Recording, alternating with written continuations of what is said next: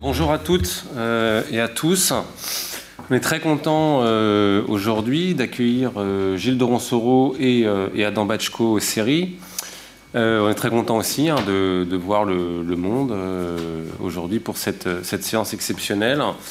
très content de les accueillir hein, parce que Gilles et Adam, on ne les présente plus, mais enfin pour ceux qui ne seraient pas forcément familiers de, leurs travaux et de leurs interventions dans le débat public, Gilles et Adam sont certainement deux des plus fins observateurs aujourd'hui en France, à la fois de la vie politique et sociale afghane, mais aussi des dynamiques euh, présidant à l'intervention internationale et à son échec patent euh, ces dernières années.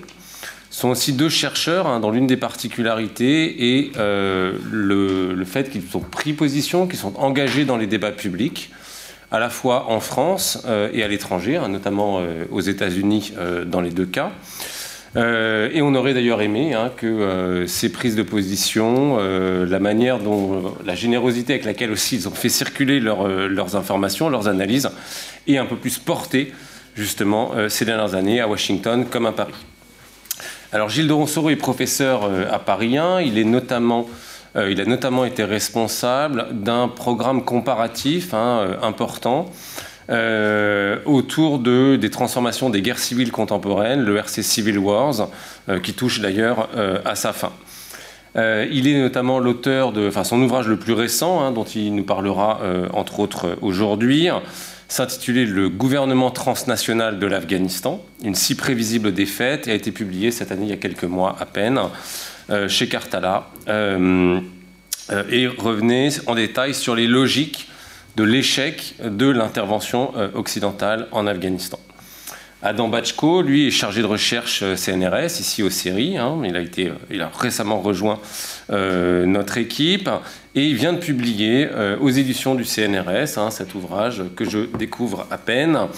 un ouvrage issu de sa thèse est déjà très remarqué, intitulé euh, La guerre par le droit, les tribunaux talibans en Afghanistan, un ouvrage qui est appelé Affaire date euh, sur la question. Alors Adam et Gilles nous parleront aujourd'hui essentiellement de, l'Afghanistan, des développements les plus récents en Afghanistan, mais je voudrais juste rappeler, hein, c'est essentiel pour comprendre leurs propos, que ce sont tous les deux des comparatistes endurcis. et que leurs travaux se sont nourris d'expériences de terrain répétées, successives, euh, en Afghanistan bien sûr, mais pas uniquement, hein, euh, en Syrie et plus récemment euh, au Mali, où il s'intéresse aux logiques contemporaines de l'intervention internationale également. C'est aussi pour cette appétence pour la comparaison hein, que leurs analyses sont si précieuses sur l'Afghanistan. Et alors un dernier mot, je voudrais aussi insister hein, sur une des particularités de Gilles, et cette fois aussi sur leur relation. Euh, et sur leur compagnonnage. non, non, il n'y aura pas de révélation. Euh, désolé. désolé. Le coming out. non, non, non, non, pas du tout. Mais euh, je voudrais quand même rappeler, parce que c'est essentiel, hein, et pour éclairer aussi la manière dont ils se sont répartis le travail, il est important de le rappeler, parce que c'est quand même aussi rare hein, dans ce paysage intellectuel français et dans un paysage de la recherche. On est souvent habitué euh, à travailler de manière euh, très individuelle, parfois un peu isolée. Au contraire, Gilles hein, et, Adam sont des exemples justement de chercheurs travaillant collectivement et en binôme. Ce sont des compagnons de route euh, et des collaborateurs au long cours. Ça, c'est essentiel hein, de, le rappeler pour comprendre leurs travaux et, et leurs valeurs. Ils sont habitués tous les deux à penser, enquêter et écrire ensemble. Hein. Ça, c'est suffisamment rare pour devoir être souligné. Et leurs présentations respectives aujourd'hui, mais aussi les deux livres qui viennent de publier, hein, dont je rappelais la publication récente, portent la marque euh, de ce compagnonnage. Hein. Euh, ils ont été aussi pensés, c'est ce que me, rappelait Adam tout à l'heure, aussi dans euh, la logique, la séquence de publication. ils ont été pensés ensemble, ils sont résolument articulés, le propos est articulé de l'un à l'autre. Euh, et c'est aussi dans cette même logique coopérative que s'articuleront leurs présentations aujourd'hui, hein, puisque Gilles euh, nous parlera d'abord des logiques ayant présidé à l'échec de l'intervention internationale en Afghanistan, en gros pourquoi euh, l'Ouest a perdu la guerre en Afghanistan, tandis qu'Adam nous livrera quelques clés pour décrypter les raisons du succès des talibans. Voilà, je vous laisse la parole. Merci. Bien, merci Laurent pour cette très généreuse introduction. Euh, Bien, je, je vous remercie euh, toutes et tous d'être là aujourd'hui pour nous écouter. Euh, j'aimerais commencer par quelques remarques introductives. la première remarque peut-être, c'est le décalage très subjectivement que Adam et moi avons ressenti à la chute euh, de Kaboul, un décalage par rapport à ce qui s'est écrit à ce moment-là, donc sur le ton de la surprise, sur le ton de la découverte, redécouverte des talibans, etc.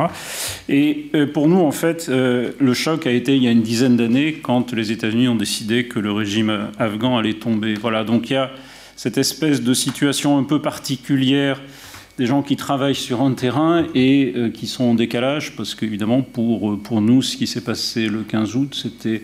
Alors, le 15 août, c'était un peu une surprise, on aurait pensé plutôt septembre-octobre, mais enfin, ce n'était pas véritablement quelque chose de neuf. Ce qui m'amène à une autre, euh, une autre remarque ce décalage, c'est aussi très profondément une frustration.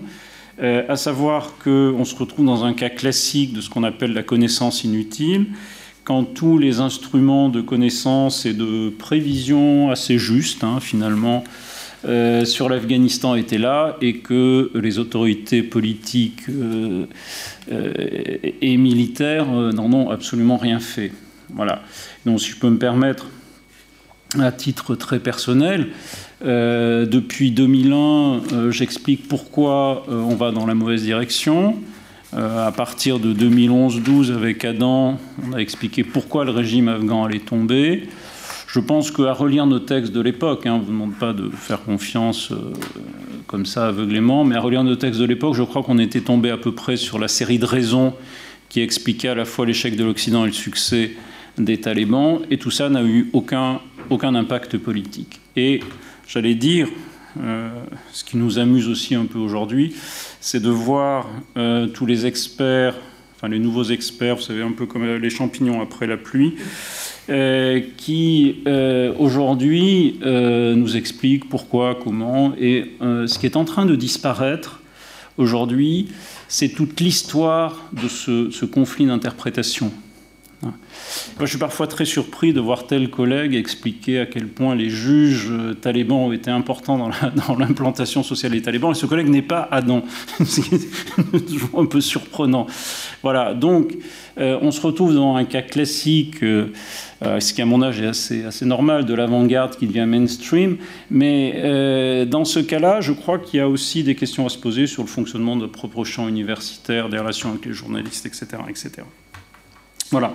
Donc sur ces remarques un peu douces amères, je vais commencer moi à expliquer pourquoi on a perdu et Adam expliquera pourquoi ils ont gagné, ce qui effectivement est assez complémentaire fondamentalement.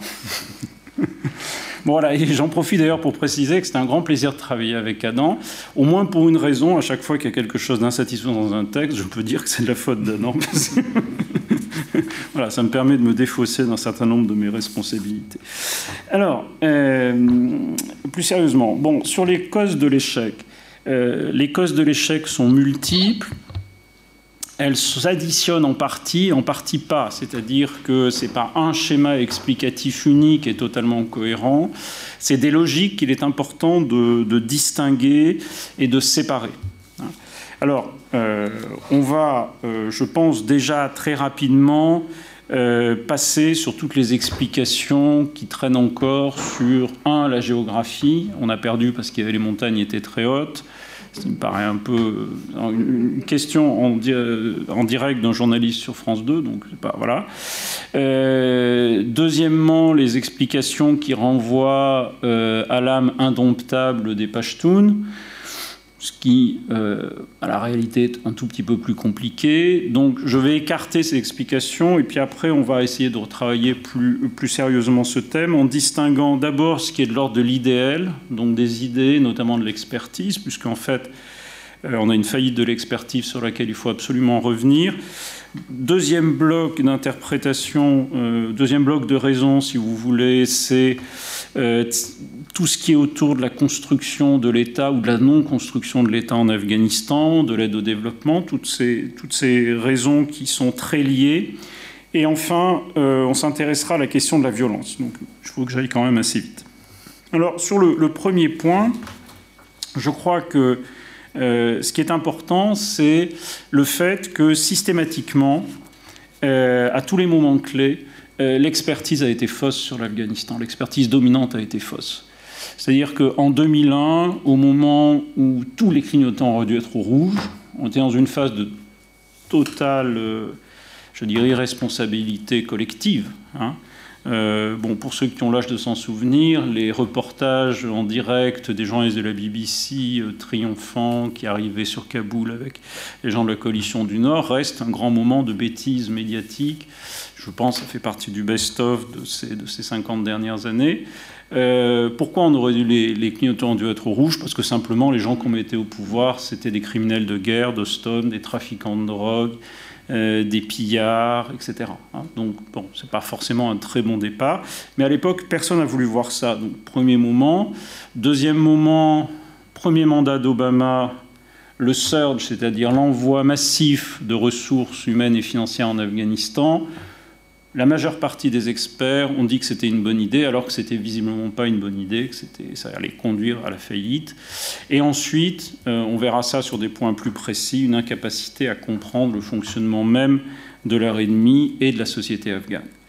Donc, une faillite globale de l'expertise, on va prendre plus précisément un certain nombre de points. Il y a d'abord ce qu'on peut appeler euh, l'anthropologie imaginaire de l'Afghanistan. Alors c'est un terme qui, qui, veut dire, enfin qui, cherche à exprimer euh, le fait qu'on a créé un Afghanistan imaginaire. Hein. C'est un, un, Afghanistan imaginaire, c'est un Afghan traditionnel. Alors vous mettez tous les guillemets, je vais en faire comme les Anglais. Hein, euh, tous les guillemets que vous voulez. c'est un Afghanistan qui est traditionnel, c'est un Afghanistan qui est localiste, c'est-à-dire les gens s'intéressent euh, à leur bout de territoire. C'est un Afghanistan où les intérêts finalement économiques euh, prédominent sur l'idéologie, ou locaux, les intérêts locaux ou idéologiques. C'est un Afghanistan aussi qui est essentiellement rural, stable, euh, alors qu'on sait que l'Afghanistan, essentiellement, c'est un pays qui s'urbanise à toute allure et qui voit une véritable explosion de pratiques sociales totalement neuves, de la musculation à certaines formes de musique, etc. Donc on a eu, et ça a eu des conséquences extrêmement importantes, une vision traditionnaliste de l'Afghanistan. Alors, ça s'exprime très clairement par le primat du local. Ça veut dire que systématiquement, les stratégies de contre-insurrection, mais aussi de développement, euh, créer des, artefacts qui étaient le local. Donc dès qu'une ONG voulait travailler dans un village, elle crée une choura qui n'existait pas. Et un village n'est pas forcément une unité sociale en Afghanistan. Euh, dès qu'on avait une politique de contre-insurrection à mettre en place, on définissait euh, les provinces ou les districts comme les unités naturelles de fonctionnement et d'application de ces politiques. Hein. Très concrètement, les Français ils avaient la Capissa à gérer. Je trouve que cette province elle est un peu particulière parce qu'elle n'a aucune unité euh, ni ethnique ni politique. Pourtant, voilà, il fallait définir la Capissa comme un, cadre naturel qu'il fallait stabiliser, hein, parce que tout le terme clé dans ces politiques, c'est la stabilisation donc déjà, quand on entend des militaires, des politiques parler de stabiliser, on sait qu'on a perdu la guerre. Parce qu'évidemment, on ne stabilise pas une vague révolutionnaire. ça, c'était impossible. Et c'est pourtant ce qu'on a essayé de faire, hein, systématiquement. Donc, euh, local et tribal. Ça, c'est l'autre terme clé, et Adam va y revenir euh, indirectement. Systématiquement, euh, les Occidentaux ont voulu jouer les tribus. Ah, il y a un fantasme de la, bon, je sais pas, c'est un fantasme de Laurence d'Arabie. Enfin, il y a quelque chose. Euh, la tribu, ça excite systématiquement les Occidentaux. il y a quelque chose de fascinant là-dedans. C'est l'autre absolu. Vous voyez, c'est c'est l'autre, c'est l'enturbané, c'est celui qui a un code d'honneur ou de trahison, d'ailleurs c'est un peu ambigu, c'est euh, tout un univers auquel on n'a pas accès, un univers tribal avec un code. Bon, et euh, ce fantasme de la tribu a été euh, extrêmement important dans la définition des politiques. Et de ce point de vue-là, on a forcé un cadre d'interprétation tribale sur une société qui est marginalement tribalisée. C'est-à-dire que déjà, vous n'avez en Afghanistan qu'une partie des Pashtuns, c'est-à-dire une partie des 40% de Pashtuns qui sont tribalisés sur des modalités assez différentes. Et donc les seuls endroits où un anthropologue peut vraiment trouver de la tribu comme il aime trouver de la tribu, hein, on peut organiser, etc., avec des institutions, c'est une partie de l'Est de l'Afghanistan. Et la guerre, c'est pas joué là, évidemment. Hein.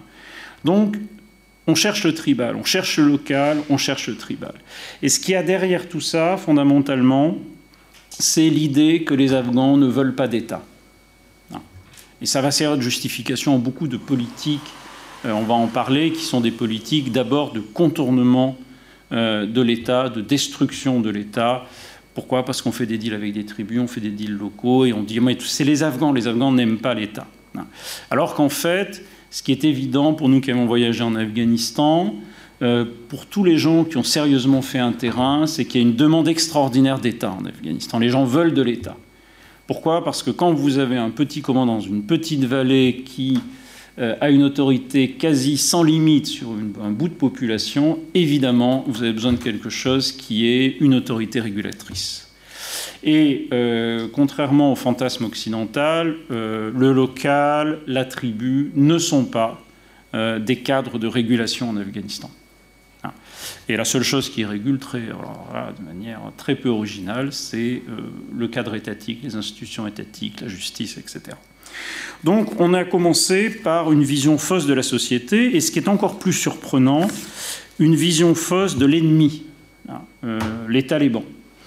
Euh, les talibans ont été décrits dans la littérature systématiquement comme un mouvement inorganisé, un mouvement euh, sans structure centrale, un mouvement assez peu idéologique en dehors d'un tout petit groupe de militants, un mouvement ethno-nationaliste et un mouvement qui finalement euh, n'était pas capable d'apporter une alternative, enfin de proposer une alternative au système en place. Alors toutes ces, caractéristiques hein, euh, sont fausses. Hein. Les talibans étaient et sont un mouvement centralisé. Ce n'est pas un mouvement tribal ni un mouvement ethno-nationaliste, ce qui n'est pas contradictoire avec le fait qu'effectivement on trouve plus de Pashtuns, mais pas d'idéologie ethno-nationaliste. Il y a au contraire une des sources majeures du succès des talibans, c'est la capacité à nationaliser leur mouvement. C'est un mouvement qui euh, a un projet d'État, donc il va revenir euh, sur ce, sur ce point. C'est un mouvement qui, fondamentalement, a permis euh, de structurer un certain nombre de revendications. Et j'ajouterai euh, que pendant très longtemps, et ça, ça renvoie aux conditions réelles de l'expertise sur l'Afghanistan, il s'est développé euh, une petite industrie de l'expertise sur les talibans, à coup d'ailleurs parfois d'escroquerie pure et simple, hein, sur les failles, les contradictions soi-disant du mouvement taliban. on a encore vu ça récemment avec la campagne médiatique qui a duré huit jours d'ailleurs sur le fait que les talibans se seraient tirés dessus, etc. Et qu'en fait il y avait des divisions majeures au sein du mouvement. En fait, on n'en sait rien. Et tout ce qu'on a vu par contre concrètement montre au contraire une direction collégiale assez solide. Euh, et les gens ne se tirent pas dessus dans les réunions. Enfin, pas plus que dans un parti politique européen. Euh, donc, euh, ça, c'est le, premier, euh, le premier point, si vous voulez. On a inventé un Afghanistan et euh, à partir de ça, on a fait des politiques. Mais la causalité, évidemment, elle est double. Hein. On a aussi inventé cet Afghanistan-là parce que ça arrangeait bien les ONG, ça arrangeait bien les militaires, ça arrangeait plein de gens qui voulaient mener un certain type de politique. C'est ce qui m'amène à mon deuxième point, qui sont les modalités de la reconstruction ou de la déconstruction en Afghanistan. Alors, la première chose, c'est l'extraordinaire inorganisation du système. C'est un système acéphale où, en fait, vous avez des milliers d'acteurs qui jouent, qui interviennent, sans que personne soit capable de donner de véritables orientations stratégiques, personne ne soit capable de réguler le système. C'est un système sans régulateur. Euh, et c'est fascinant à voir. C'est-à-dire que sur le même sujet, vous avez 3, 4, 5 ONG qui travaillent. Euh, sur euh, la drogue, vous avez euh, la CIA, la DE, enfin la CIA paye les gens qui, font du trafic de drogue, mais enfin du coup elle intervient un peu dans le système. Vous avez le DEA, mais vous avez aussi les Britanniques qui ont leur programme, vous avez les UN qui ont leur programme, et j'oublie encore un ou deux autres pays. Donc systématiquement, on a eu des politiques publiques multiples sans jamais de coordination. Et évidemment, le gouvernement afghan n'a jamais été en mesure, en dehors même de tous les problèmes que je soulignais tout à l'heure sur le leadership, n'a jamais été en mesure techniquement d'assurer une coordination. C'est ce que j'appelle un gouvernement transnational, c'est-à-dire que les politiques publiques sont décidées quelque part entre essentiellement Washington, Londres, euh, Paris assez peu, un peu Tokyo, voyez, bon. Euh, et donc jamais euh, à Kaboul. Et c'est vrai pour les politiques publiques, c'est vrai pour le droit, c'est vrai pour la législation, c'est vrai pour l'essentiel de l'action publique. Mais évidemment, ce gouvernement transnational, ce n'est pas un gouvernement non plus, au sens où il n'y a pas, euh, et ça aurait probablement été mieux finalement, une coordination, une régulation des interventions. On se retrouve donc avec systématiquement un discours sur le state building, la construction de l'État. J'allais dire que c'est la politique de jour, et la politique de nuit, c'est une politique de contournement systématique des institutions, de destruction euh, de tout ce qui est un début de cohésion. Ça peut passer par le fait que vous avez un double marché de l'emploi pour les cadres supérieurs de la fonction publique. Donc en fait, l'administration afghane n'est pas en mesure de concurrencer les ONG, les organisations internationales et les entreprises. Vous avez systématiquement au sein même des ministères afghans des doubles nationaux, des gens qui effectivement sont à la fois dans le ministère, mais aussi et surtout travaille pour des organisations extérieures. Donc assez logiquement, on se retrouve avec une administration, en dehors même de ces problèmes de corruption, qui n'a pas d'esprit de corps, qui est incapable d'avoir un véritable impact sur le réel, d'autant plus, c'est le dernier point là-dessus, que le nombre de fonctionnaires afghans est ridiculement petit. Hein, c'est le pays probablement le plus sous-administré du monde. Et ça, c'est une conséquence, c'est mon deuxième point, euh, de quelque chose qu'on pourrait appeler un néolibéralisme totalement déchaîné. Euh, pourquoi? Parce que, évidemment, 2001, on est encore dans le consensus de Washington. Il ne faut pas oublier qu'on est encore dans ces années-là, euh, avec un, évidemment un gouvernement républicain qui est tout à fait aligné avec les thèses, bon, c'est pas réganiste, enfin, c'est bien au-delà de ça, et périmètre minimum de l'État, rôle majeur des entreprises, des organisations privées. Qu'est-ce que ça va impliquer? Ça va impliquer un système qui n'a rien à voir avec une économie de marché, des oligopoles, euh, souvent contrôlés indirectement par le gouvernement américain, ou c'est peut-être l'inverse, en tout cas lié au gouvernement américain, et un système de sous-traitance en cascade qui produit mécaniquement de la corruption.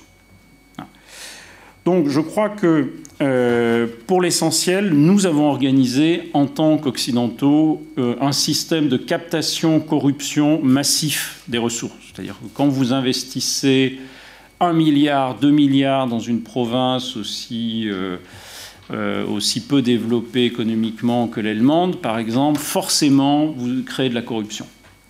Hein, voilà. Vous pouvez faire ça n'importe où dans le monde, le résultat est mécaniquement le même. Hein.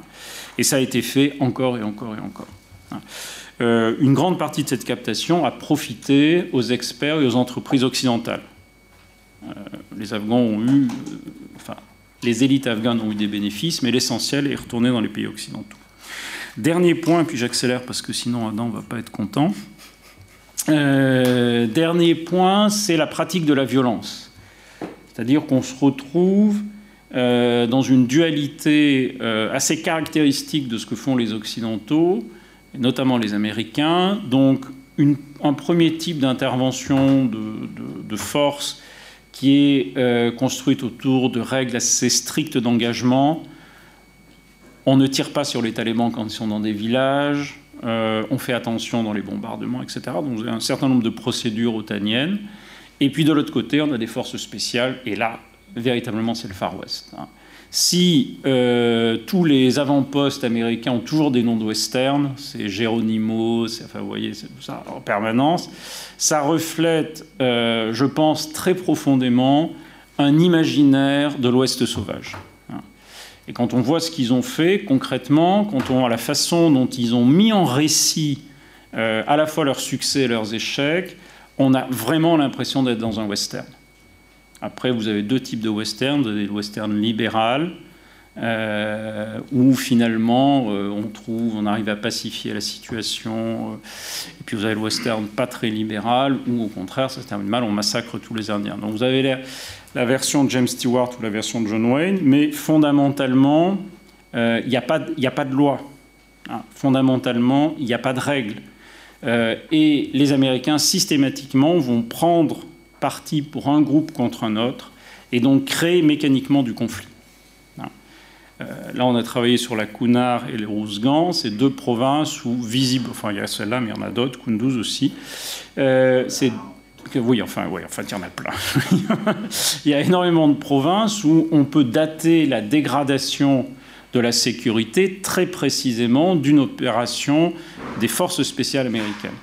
Bavure, euh, enlèvement, torture de quelqu'un, etc., etc. Ce n'est pas du tout marginal. Donc là, on a, vous voyez, un effet médiatique du super-héros américain des forces spéciales, etc. Et il ne faut pas négliger l'impact que ça a sur les pratiques. C'est-à-dire Hollywood, c'est souvent anticipateur et créateur de normes. Hein. Jacques Bauer et la torture, c'est pas complètement sans rapport avec ce qu'a fait la CIA. Hein. Il y a véritablement un rôle des imaginaires.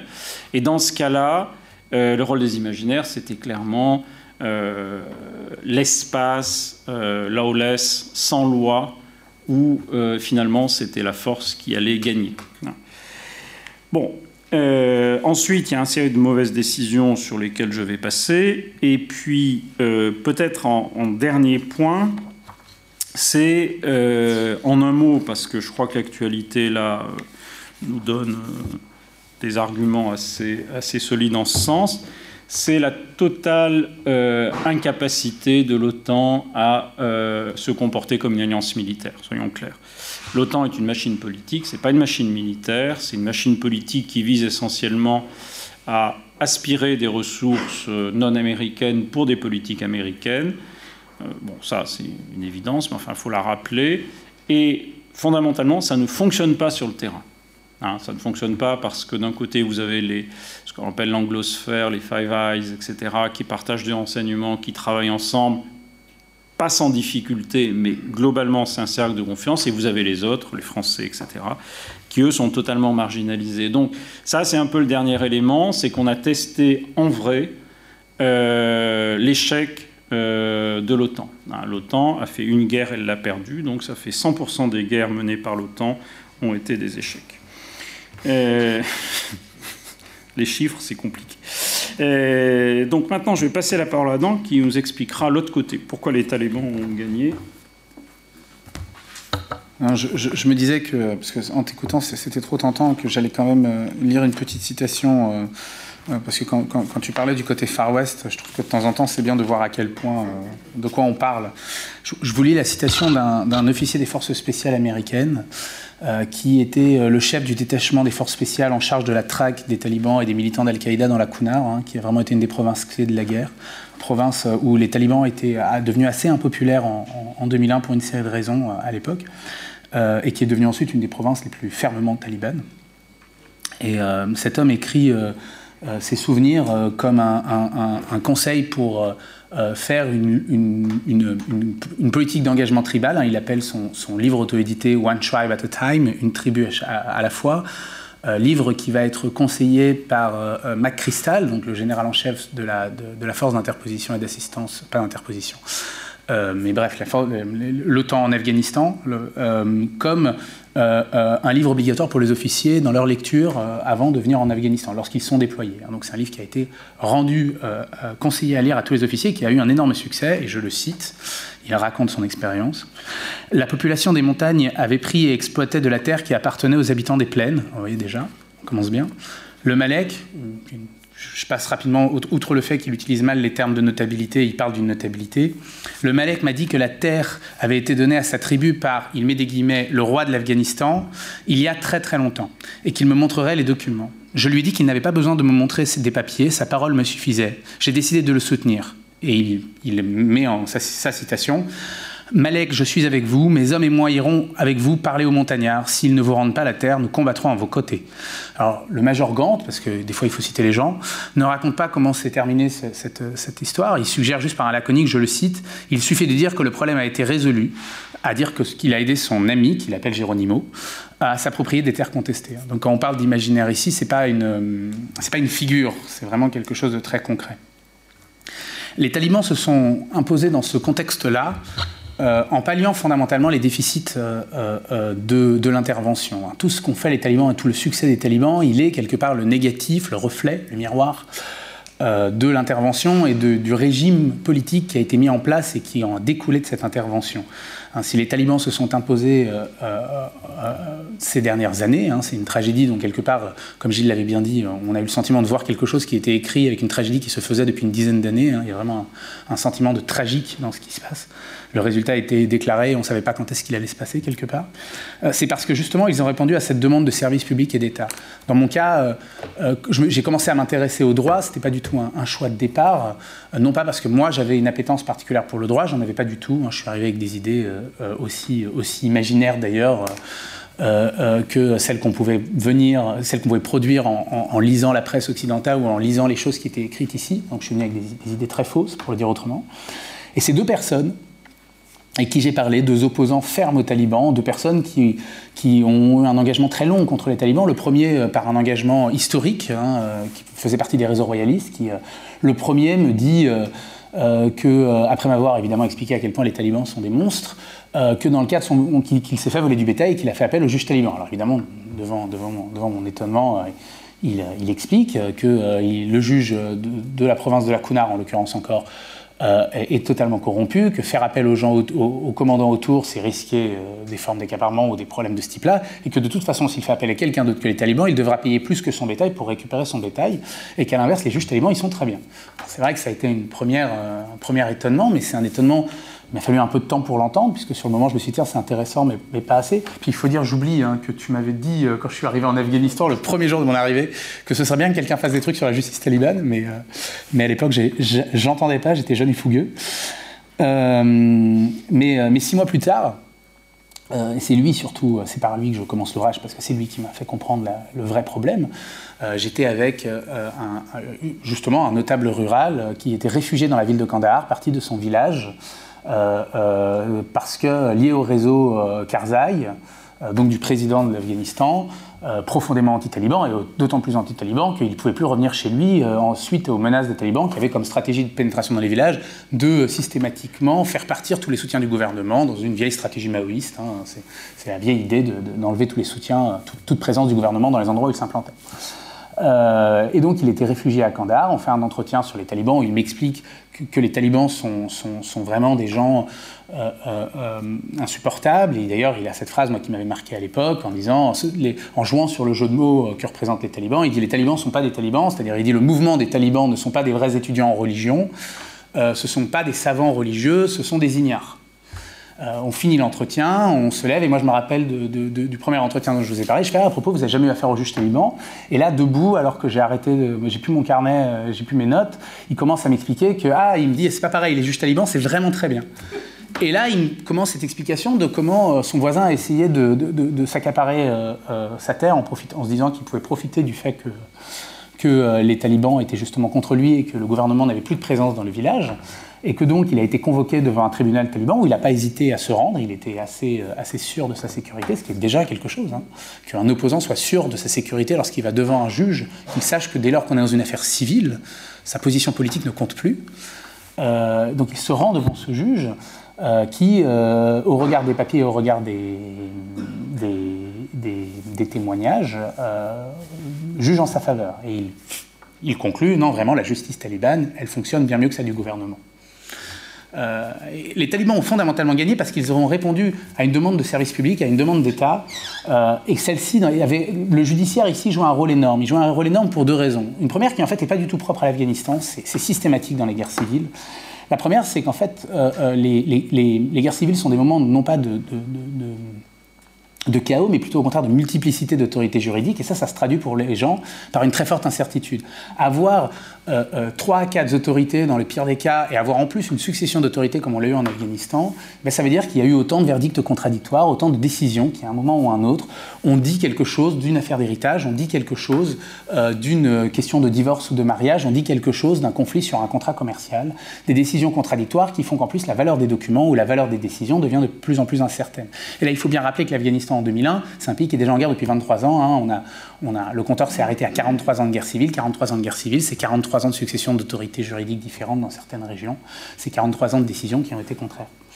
Euh, et donc, ça se traduit par une énorme conflictualité. Et tout ce que Gilles racontait sur l'intervention américaine et, ses modalités, c'est un accroissement de cette conflictualité. C'est une implication dans les conflits locaux qui provoque un accroissement. C'est aussi un secteur critique, quelque part, la justice, en Afghanistan comme ailleurs, et dans l'intervention, parce que c'est intrinsèquement un, secteur qui est, technique, qui, quelque part, à un moment ou un autre, faire de la justice, c'est un moment faire de l'institution. Et euh, ça va être un des endroits où l'intervention va probablement atteindre le pire du pire. Euh, c'est un endroit où on va inventer des lois ad hoc, on va imiter la loi anti-blanchiment faite aux États-Unis après le 11 septembre, on va l'impliquer alors qu'elle est complètement contradictoire au code pénal. Mais en fait, le pire, c'est que le code pénal lui-même va être réinventé par l'Italie qui a obtenu euh, la main sur les questions et qui a mis en place un bureau euh, de réécriture du, code de procédure pénale, alors qu'aucun des juristes euh, en question ne parle persan, qu'aucun des, aucun des codes de procédure pénale n'a été, n'a été examiné. Et donc, on réinvente un, code de procédure pénale quatre fois plus court que le dernier qui datait de 77 si on élimine celui repris par les communistes, euh, et avec lesquels d'ailleurs les juges qui, avaient été remis, euh, remis, en place étaient relativement familiers. Donc en plus c'est dommage parce que le code de procédure pénale il avait, un sens. Et au contraire on va complètement réinventer avec des, lois qui sont inspirées des lois antimafia italiennes et qui n'ont aucun sens en Afghanistan. Un judiciaire négligé, un judiciaire qui d'un seul coup quand les Américains vont se rendre compte que les tribunaux talibans gagnent la guerre, va devenir complètement arrosé en 2008. Euh, on va passer d'un milliard en 8 ans à un milliard par an. Et évidemment dans un, aucun système institutionnel ne peut supporter ça. Une logique largement népotique, Gilles l'a raconté, mais c'est aussi une logique de contournement de ce même système judiciaire. Quand, on parlait du côté jour-nuit, eh le judiciaire c'est l'extrême parce qu'on va avoir à la fois les tribunaux, à la fois ce système ad hoc de loi et en même temps la réinvention d'instances coutumières avec euh, les, les, militaires américains qui réinventent, qui décident qui est la vraie instance coutumière, qui réinventent complètement euh, du judiciaire. Euh, les talibans vont se poser dans une logique complètement inverse de celle-là. Ils vont produire un gouvernement de l'ombre sur une base institutionnelle. Et à cet égard-là, l'une des choses qui était fascinante dans les erreurs que les Occidentaux faisaient, euh, dans les erreurs que les Occidentaux faisaient, euh, c'était les erreurs sur la carte. Il y avait une carte, il y avait toujours ces cartes, il y toujours ces cartes dans les conflits armés, rouge, orange, verte, qui les insurgés contrôlent quoi, les, vous, vous, avez vu prendre une importance encore plus grande dans les derniers mois. quand moi j'arrive en 2009, euh, ces cartes-là étaient euh, euh, toujours en retard de 2, 3, 4 ans, pour une raison très simple, c'est qu'on faisait ces cartes à partir de la métrique de la statistique disponible, et la statistique, c'était les attaques sur l'OTAN. Et en fait, ces attaques sur l'OTAN, ce n'est pas du tout une démonstration euh, de la, euh, de la, de la présence taliban, c'est la démonstration des districts que les talibans contrôlent déjà. Pourquoi? Parce que les talibans, ils ne commençaient pas par attaquer les militaires occidentaux, ils faisaient exactement l'inverse. Ils commençaient par ne surtout pas attaquer les militaires occidentaux, et d'abord faire partir tous les fonctionnaires, faire partir tous les relais du gouvernement dans un village, installer leur propre administration. C'était quand après 2, 3, 4 ans de travail de, fonds sur des villages, sur des régions, sur des vallées, euh, ou sur des plaines d'ailleurs, euh, il finissait par euh, avoir un contrôle suffisant qu'il commençait à faire des attaques. Et en fait, quand vous aviez des attaques sur les troupes de l'OTAN, ça voulait dire qu'en fait la région était perdue. Et donc quand les, endroits étaient montrés en orange contestés, ben, en fait ils étaient déjà rouge écarlate. Hein, et les cartes étaient systématiquement en retard de plusieurs années. Elles étaient fondamentalement des artefacts bureaucratiques de justification que les choses vont bien. Elles n'étaient pas des cartes qui vous disaient la présence talibane. Euh, les talibans vont construire cet appareil d'État à partir très tôt. Hein. dès 2004-2005, ils se rendent compte qu'il y a une vraie demande d'État, une vraie demande de justice. Les, commandants talibans et les juges talibans racontent les gens venant vers eux avec des demandes. Ils sont aussi en train de reproduire leur modèle historique, celui des années 90, où ils étaient arrivés avec la même chose. Hein. Euh, ça vient, pourquoi les talibans se concentrent aussi sur le droit? Alors, il y a une dimension pragmatique, celle de, de gens qui répondent à une demande qui arrive là, mais il y a aussi quelque chose d'intrinsèque au mouvement. On comprend très mal les talibans quand, on a cette vision un peu apposée d'un mouvement qui serait alors soit un mouvement pashtun, soit un agrégat d'intérêts locaux, soit euh, cette espèce de logique du taliban à 10 dollars euh, qu'on a réinventé, des talibans qui, qui se battraient pour de l'argent. Les talibans sont fondamentalement un mouvement qui s'est construit sur les madrasas euh, d'abord pakistanaises et avec leur relais afghan, d'un courant religieux très important en Asie du Sud qui est le déobandisme, qui est un courant euh, qui émerge à la fin du XIXe siècle en réaction à la colonisation britannique, avec un vrai choc puisque les, juges britanniques appliquent le droit islamique, hein, c'est ça le, juge anglo le droit anglo-musulman, euh, la réaction d'un nouveau courant de l'islam qui s'appelle le déobandisme, qui n'a rien à voir avec le salafisme, qui est un mouvement au contraire qui utilise une autre jurisprudence qui est celle anafite, un peu classique, celle de l'Empire ottoman, celle de l'Afghanistan historiquement. Ce courant-là va se construire sur une double base, fondamentaliste, et rationaliste. Hein.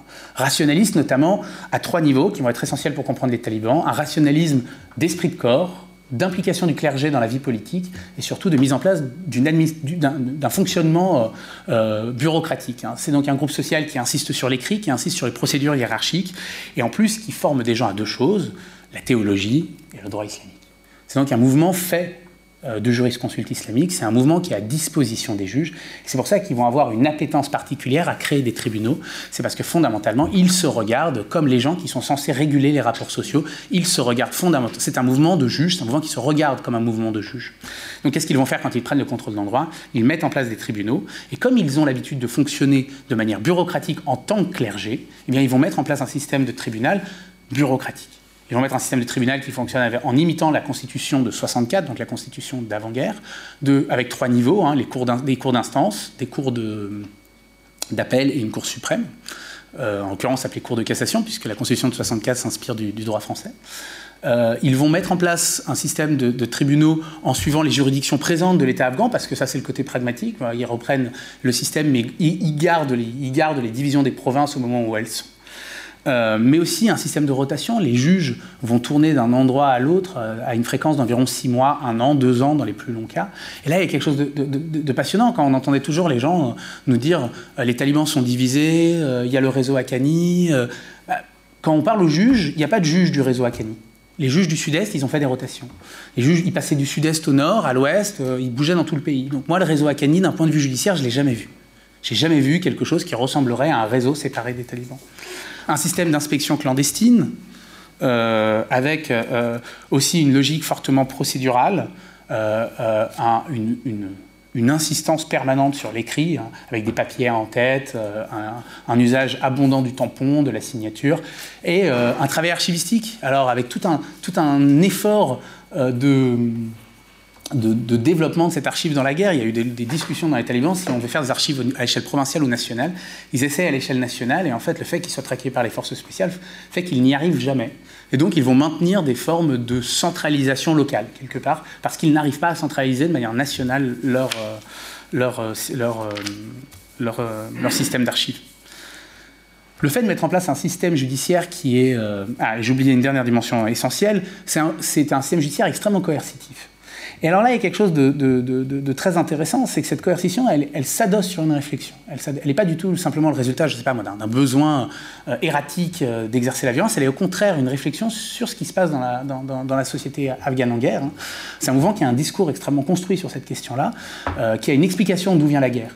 quand vous lisez les discours de Mollah Omar, qui faisait deux fois par an, donc il y a de quoi lire. Hein, fondamentalement, si on voulait entendre la parole de Mollah Omar, on pouvait, c'était pas si difficile. Euh, et, les cadres talibans n'arrêtaient pas de, parler sur leurs différents sites web officiels. Il y a un discours qui est assez, cohérent sur la guerre, c'est-à-dire que la guerre en Afghanistan, fondamentalement, si elle s'est prolongée, bah, ce n'est pas vraiment le résultat de grandes masses géopolitiques. Euh, c'est pas dans une logique, je sais pas, marxisante ou socialisante, une lutte entre groupes sociaux, ce qui serait une très bonne analyse du conflit afghan.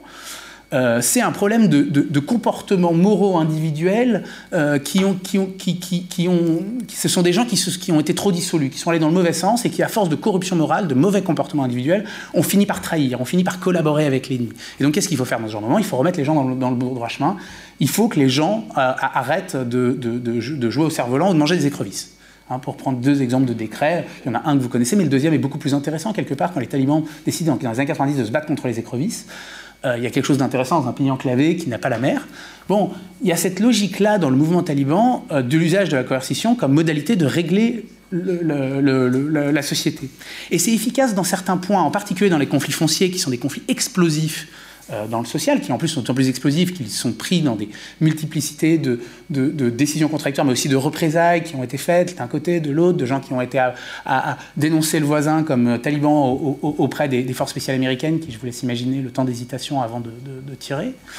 Euh, au contraire, le fait que quelqu'un arrive avec une décision impartiale mais néanmoins brutalement appliquée, euh, un des cas qui m'avait marqué à cet égard, c'est le cas d'une forêt qui était en conflit dans la Cunard, parce que la Cunard, ça a quand même été la province sur laquelle j'ai commencé, donc j'y reviens tout le temps.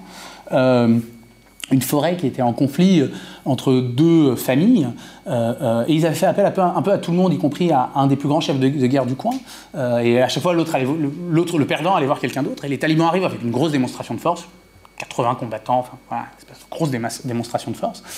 Le juge prend une décision et puis surtout il dit euh, s'il y en a un de vous qui n'écoute pas cette décision, je brûlerai sa maison et, la, famille sera bannie. Ce qui est effectivement un fonctionnement pas tout à fait procédural dans un état de droit peut-être.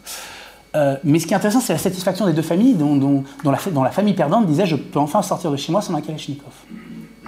Par contre, à l'inverse, euh, c'était un système judiciaire qui était évidemment beaucoup moins apprécié sur euh, les questions politiques, où, beaucoup de gens me disaient, les mêmes d'ailleurs qui me disaient que sur les questions foncières c'était très bien, me disaient que dès qu'il s'agissait d'espionnage de collaboration, les talibans avaient la main lourde. Ils tuaient trop vite, mal, et pas toujours les bonnes personnes. Ça a permis aux talibans d'incarner l'État. Euh, et, ici, incarner l'État, ça a des effets très lourds. Ça a d'abord permis d'incarner l'État au sens de trancher les, conflits, d'arbitrer, d'être celui qui est le tiers euh, dans les affaires locales. Hein. parce que quand, je dis il y a une vraie demande de justice et d'État en Afghanistan, et eh bien fondamentalement, il y avait une demande d'un acteur extérieur, ce, qui est quelque part le rôle que, prétend être l'État. Enfin, en tout cas, c'est cette illusion euh, que l'État parvient parfois à faire marcher. Et c'est ça que les talibans ont réussi à faire marcher dans, beaucoup d'endroits. Ça a aussi permis, ça a contribué au dépassement du recrutement ethnique. Que, euh, justement, si les talibans sont restés un mouvement, le, dernier, gouvernement en date proposé par les talibans est à cet égard-là exemplaire. Hein, euh, il y a très peu de représentants des minorités. Et la direction du mouvement, encore en 2016, avait euh, trois représentants, euh, un tadjik, un turkmène, un ouzbek. Vous voyez, c'est vraiment, il y a un côté quota, quoi. Et neuf pashtuns. Hein, c'est un mouvement qui, à 75% de sa direction, était pashtun. Sauf que quand on arrivait au juge, c'était plus le cas. Et surtout, quand on arrivait aux décisions, les pashtuns n'étaient pas favorisés par rapport aux, aux ouzbeks ou aux tadjiks, ce qui n'était pas la pratique des commandants, des seigneurs de guerre liés au gouvernement. Ça, ça a un effet, évidemment. Et la dernière, c'est que c'est un extraordinaire moyen de pénétration de la société, parce que lorsque vous faites du droit, et eh bien fondamentalement, vous, vous régulez la société en pratique, hein, et euh, avoir la main sur les questions judiciaires, être reconnu comme de vrais juges, avoir une parole qui dont, les gens reconnaissent la valeur juridique, ben, ça a permis aux talibans de diffuser une idéologie très conservatrice, en particulier sur les questions de mœurs. Euh, c'est donc une justice qui, quelque part, est devenue populaire, mais populaire de manière relative à celle du gouvernement. Les gens, à qui moi je parlais me disaient toujours que c'était un système qui était plus accessible, plus familier, moins cher, plus intègre, plus impartial, plus fiable que celui du gouvernement. On m'a presque jamais décrit le système judiciaire taliban dans l'absolu. On me le décrivait toujours en comparaison du gouvernement. Et d'ailleurs, l'une des inquiétudes de la plupart de mes interlocuteurs, c'était le côté moins pérenne et moins officiel, ce qui dit bien, et c'est là-dessus que je voudrais conclure, que gouverner comme une administration, comme une insurrection, pardon, avoir une administration comme une insurrection, c'est pas du tout la même chose qu'être l'État. Euh, je me permets une ouverture puisqu'on est dans, dans, l'actualité. Euh, euh, le paradoxe, c'est que si les talibans avaient une force extraordinaire pour s'imposer à la tête de l'État, ils sont aujourd'hui dans une position de relative fragilité. Pas au sens où ils pourraient perdre le pouvoir, hein. ils sont, ils sont l'État en Afghanistan, c'est devenu un fait, mais sur le fait que maintenant ils n'ont plus cette position-là. Ils n'ont plus à juste faire mieux que le régime. Ils n'ont plus à simplement faire mieux que le régime dans le judiciaire ou à remplir des fonctions comme ils le faisaient dans l'éducation et la santé en reprenant les écoles du gouvernement, en laissant les gens se faire payer par le gouvernement. Ils ne peuvent plus se prévaloir de systèmes publics quelque part payés, financés, structurés par d'autres. Ils doivent tout payer, ils doivent tout faire et ils ne doivent plus gouverner que les campagnes où ils sont plus en phase avec certains désirs de la population, mais aussi les villes. Donc les, talibans se retrouvent euh, euh, à la tête d'un pays qui est aujourd'hui profondément dépendant à l'international, hein, parce que cette dépendance maintenant elle est complètement structurelle. Hein. Le système financier est exsangue, les, fonds de la Banque euh, centrale sont tenus par Washington, qui les bloque, l'aide du FMI est gelée, les ONG ne peuvent pas travailler en Afghanistan parce qu'elles risquent d'être accusées de collaboration avec un mouvement terroriste. Donc il y a un vrai blocage dans un contexte en plus où l'Afghanistan est aujourd'hui dans une crise humanitaire. avec une sécheresse, avec des, années de sécheresse, des sécheresses vraiment historiques. Hein, et, ça, ça, ça, explique aussi beaucoup de ce que font les talibans. Il y a une vraie volonté de reconnaissance internationale de la part des talibans. C'est une vieille histoire maintenant, euh, mais euh, ça amène un mouvement qui est aujourd'hui dans un contexte d'étonnante fragilité sur le plan international. Je finis juste par quelque chose qui n'a rien à voir, mais quelque part, une des personnes qui manque dans la salle, c'est Fariba, euh, qui maintenant nous manque depuis deux ans et qui, sur l'Afghanistan, aurait certainement eu plein de choses à dire. Merci. Merci.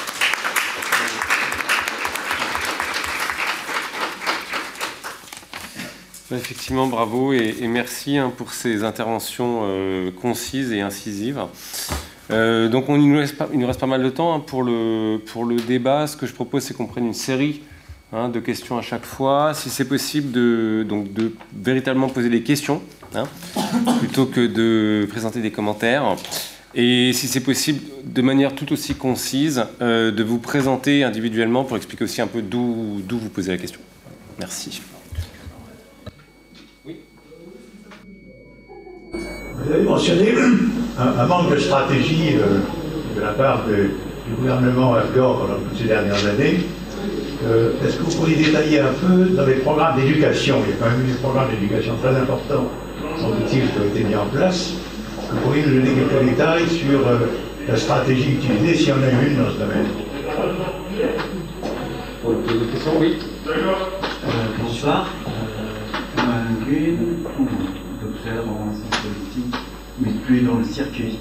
Ouais, euh, plus dans le circuit de. J'avais deux questions. Une première sur euh, par rapport aux minorités confessionnelles. vous avez parlé des minorités nationales, notamment les chiites. Est-ce qu'il y a une évolution par rapport à ça euh, entre la première prise de pouvoir et euh, l'actuelle prise de pouvoir? Et deuxièmement, c'est par rapport juste à la conclusion, sur, vous avez parlé de la réflexion sur juridique SRS, qu'il y a aussi une réflexion ou un début de réflexion sur l'administration économique et sur les ressources et comment les utiliser. Il y a beaucoup de choses qui circulent, peut-être des fantasmes sur les ressources naturelles, etc. Une dernière question pour ce genre-là Non, on, commence avec ça On va répondre euh, chacun aux, questions. Euh, euh, alors sur les programmes d'éducation, bon, les, programmes d'éducation, alors le ministère de l'Éducation c'est important parce que c'est le seul ministère où en fait il y a une domination de fait des Afghans pas sur la stratégie, mais sur le personnel, puisque évidemment il faut des, enseignants qui soient, soient, locaux. Et là, on peut voir un certain nombre de choses. Premièrement, qu'il y a une demande très forte d'éducation en Afghanistan. C'est probablement le seul programme qui, au moins de manière quantitative, a permis euh, la construction ou la reconstruction, parce qu'il y a une augmentation très rapide de la population en plus. Euh, d'un certain nombre d'écoles primaires ouvertes aux filles, etc. Donc là, il y a eu, c'est un des rares domaines où il y a eu effectivement des choses de fait, avec un certain nombre de remarques quand même, c'est que progressivement, un, il y a eu quand même énormément de corruption, dans la construction des écoles. Deux, euh, il y a eu euh, également une absence de cohérence parce qu'on a surtout euh, fait du primaire, un petit peu de secondaire, et on n'a pas tellement assuré le, stade supérieur, enfin l'éducation supérieure. Et par ailleurs, progressivement, les écoles sont passées sous contrôle taliban. C'est-à-dire les talibans ont pris, le, ont pris les, écoles, imposé de nouveaux programmes, tout en maintenant les, les profs payés par Kaboul. Donc voilà, c'est un peu ça les choses. Et Adam, maintenant, va vous parler d'éducation supérieure à Kaboul qui pose des problèmes très intéressants. Sur, euh, il, y a, quelque chose ici dans, l'éducation aussi qui est intéressant, hein, euh, c'est que c'est un des endroits euh, où quelque part les, vraies, les, évolutions talibanes sont les plus claires. C'est un, bon, un, un, très bon angle en fait, c'est un très bon angle de lecture. Parce que c'est là où on voit qu'il y a une cohérence idéologique, une continuité assez lourde sur le côté, par exemple, patriarcal des talibans, sur une série de choses comme ça un, peu de, un, certain pragmatisme. Il laissait les, filles avant la, puberté aller à l'école. Mais par contre, il y a une vraie rupture sur l'éducation. Et ce dont parle Gilles, c'est très important euh, sur les talibans qui reprennent les écoles parce que ça commence pas comme ça.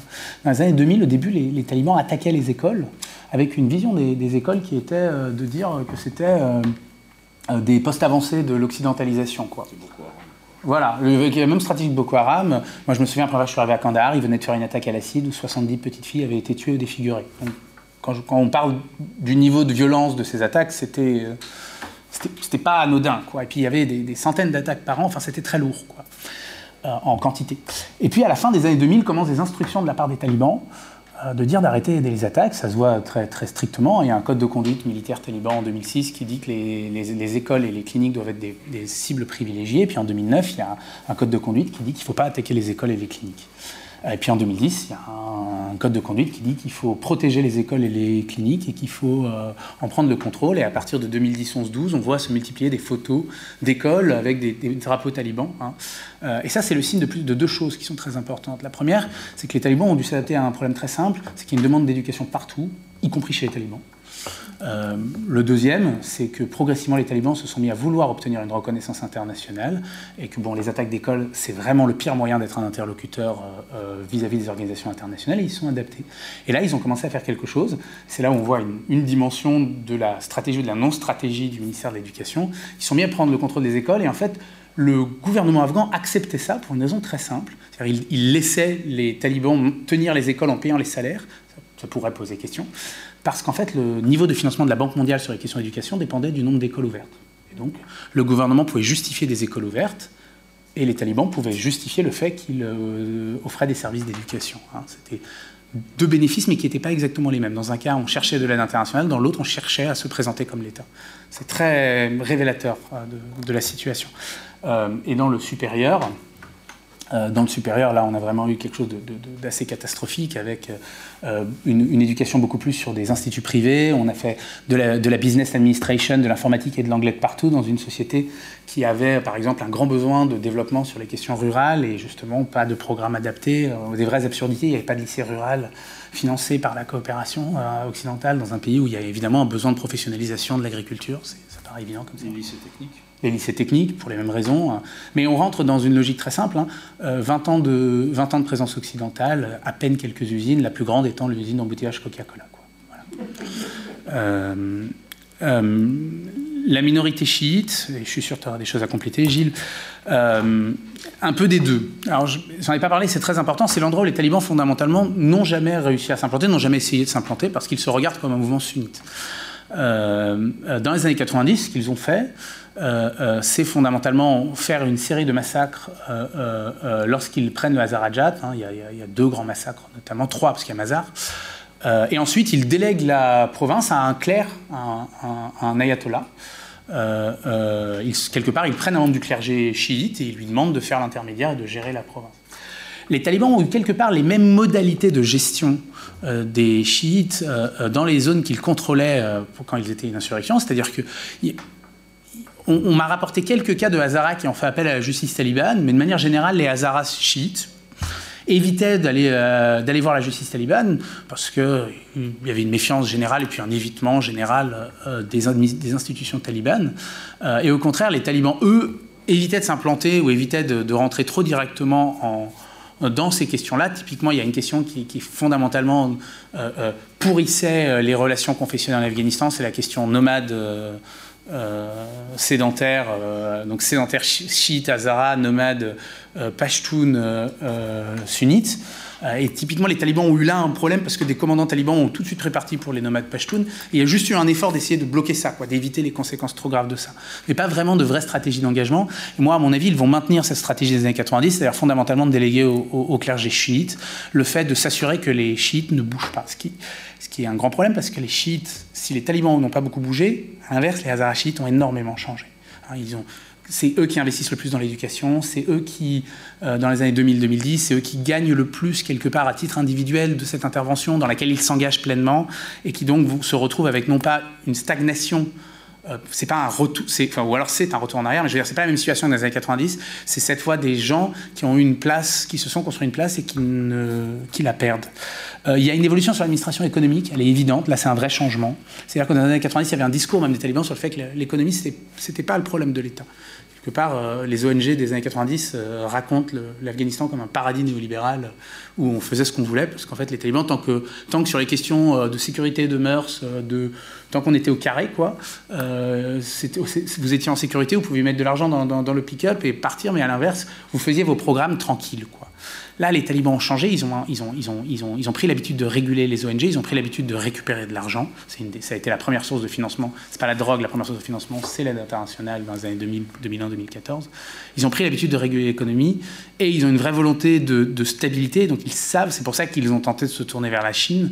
Et c'est intéressant de voir à quel point la Chine, contrairement à l'image qu'on en a d'une Chine qui serait avide et qui irait chercher les minerais, est plutôt dans une position d'inquiétude et de doucement, quoi. Mais il y a une vraie volonté de la part des talibans de ne pas se retrouver dans le même marasme économique que celui des années 90. Ok, donc est-ce qu'il y a d'autres questions Une deuxième salve? Est-ce que vous pourriez nous parler un peu de la stratégie des talibans pour résister justement à l'international, pour répondre à ce besoin-là qu'ils ont aujourd'hui, et vis-à-vis par exemple des promesses qu'ils ont faites avec des accords du Qatar pour, euh, pour ne pas accueillir de, de groupes terroristes internationaux, Al-Qaïda particulièrement. Est-ce qu'ils ont, est-ce que leur pensée a évolué rapport à ces points-là euh, depuis les années, disons 2000 Oui, moi j'avais une question sur les, quels sont les leviers qu'on dispose les talibans pour faire régner la sécurité vis-à-vis d'Al-Qaïda et vis-à-vis de l'ONU. D'accord. Bon, en fait, euh, la stratégie à l'international, elle commence en fait euh, très tôt pour les talibans. Hein. Euh, je dirais que à partir, enfin, quand les talibans sont nouveaux dans le jeu, parce qu'il y a eu une première phase après 2001 où ils ont cherché à rentrer en Afghanistan contre une amnistie, hein. et les États-Unis ont refusé. États-Unis, pas que les États-Unis, d'ailleurs, c'est aussi l'Alliance du Nord les Panchiri notamment, ont refusé que les, leaders talibans rentrent. Euh, ils voulaient qu'ils restent en exil, ce qui n'a pas été forcément une bonne idée. Euh, donc, à partir de ce moment-là, les talibans ont reconstruit leur mouvement et très tôt, il y a une dimension internationale. Et pour vous donner une idée de, la rapidité, dès 2009, le gouvernement français va organiser, ce sont 10, 11, 12, euh, va organiser une série de rencontres euh, avec les talibans à côté de Paris, à Chantilly. Donc dès ce moment-là, l'essentiel de la stratégie internationale des talibans, elle est en place. Ils ont des équipes euh, diplomatiques, et je pense que c'est vraiment le terme d'équipe diplomatique, alors que du côté du gouvernement de Karzai, bon, ben, on a un éclatement de, responsables qui sont là, qui se tirent dans les pattes, assez pathétique. Euh, et ils ont un certain nombre de propositions, de demandes.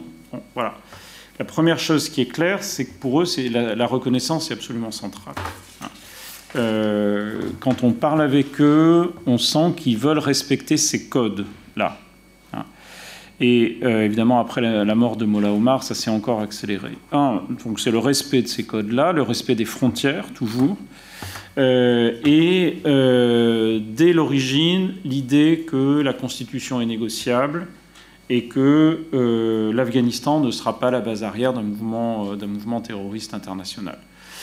il faut d'ailleurs rappeler que les talibans n'étaient pas au courant autant qu'on puisse le savoir. Enfin, c'est ce, tout cas, c'est ce que disent les Américains. Les talibans n'étaient pas au courant de, la préparation du 11 septembre. Donc, on a la même une stratégie constante. Après, la stratégie, elle va évoluer parce que Paris, enfin, Laurent Fabius en pratique, euh, sur le conseil de l'ambassadeur français de l'époque, décide de mettre fin à la négociation à Chantilly et tout va basculer au Qatar. Mais là, le créneau est en train de se refermer à partir de 2012-13. Hein. C'est ce que nous, on, voyait à l'époque comme experts je faisais partie de l'équipe de, Chantilly. En fait, on voyait que le créneau était, en train de se fermer. Pourquoi? Parce que les Américains, Obama avait dit en juin 2011 que de toute façon, quoi qu'il arrive, l'essentiel des forces de l'OTAN se retirait fin 2014. Donc il n'y avait plus le créneau de négociation. Et donc en fait, ce qu'on a à partir de 2013 au Qatar, c'est pas véritablement des négociations, c'est un jeu d'attente où le gouvernement afghan est exclu. Donc c'est strictement euh, un rapport de force entre les Américains et les talibans, avec une augmentation massive des bombardements du côté américain pour freiner les talibans et un refus des militaires de rentrer dans les négociations. Puis progressivement, Trump va tout lâcher et on arrive à, ce qui s'est passé.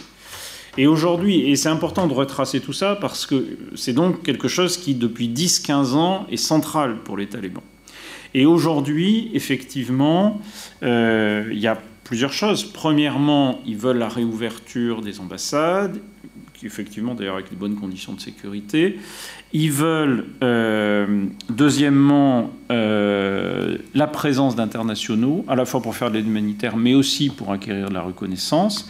Et puis je pense aussi qu'ils veulent de la reconnaissance pour pouvoir se distancier un peu du Pakistan et de la Chine. Hein, euh, parce que, évidemment, tous les contrats, notamment économiques avec la Chine, risquent d'être totalement léonins si le gouvernement afghan n'est pas reconnu comme tel. Hein.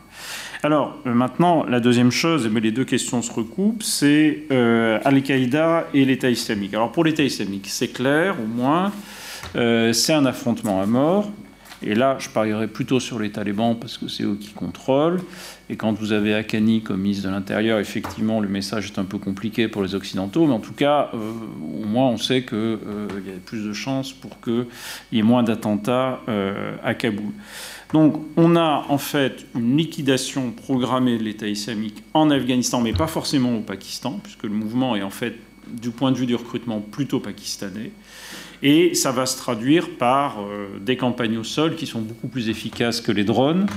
Les drones, on le sait, ne sont pas un instrument efficace pour les Occidentaux. J'espère qu'ils ne vont pas être tentés de les utiliser plus que ça en Afghanistan. Et là, disons que c'est un dossier où il y a plutôt de la coopération informelle. Il n'y aura jamais un traité, évidemment, mais enfin, il y a de la coopération informelle avec les Occidentaux. Ça et la drogue, ça fait, c'est les deux, c'est les deux dossiers faciles. Hein. Euh, maintenant, pour ce qui est d'Al-Qaïda, la question n'est pas de savoir si euh, les talibans vont se débarrasser d'Al-Qaïda, la réponse est non.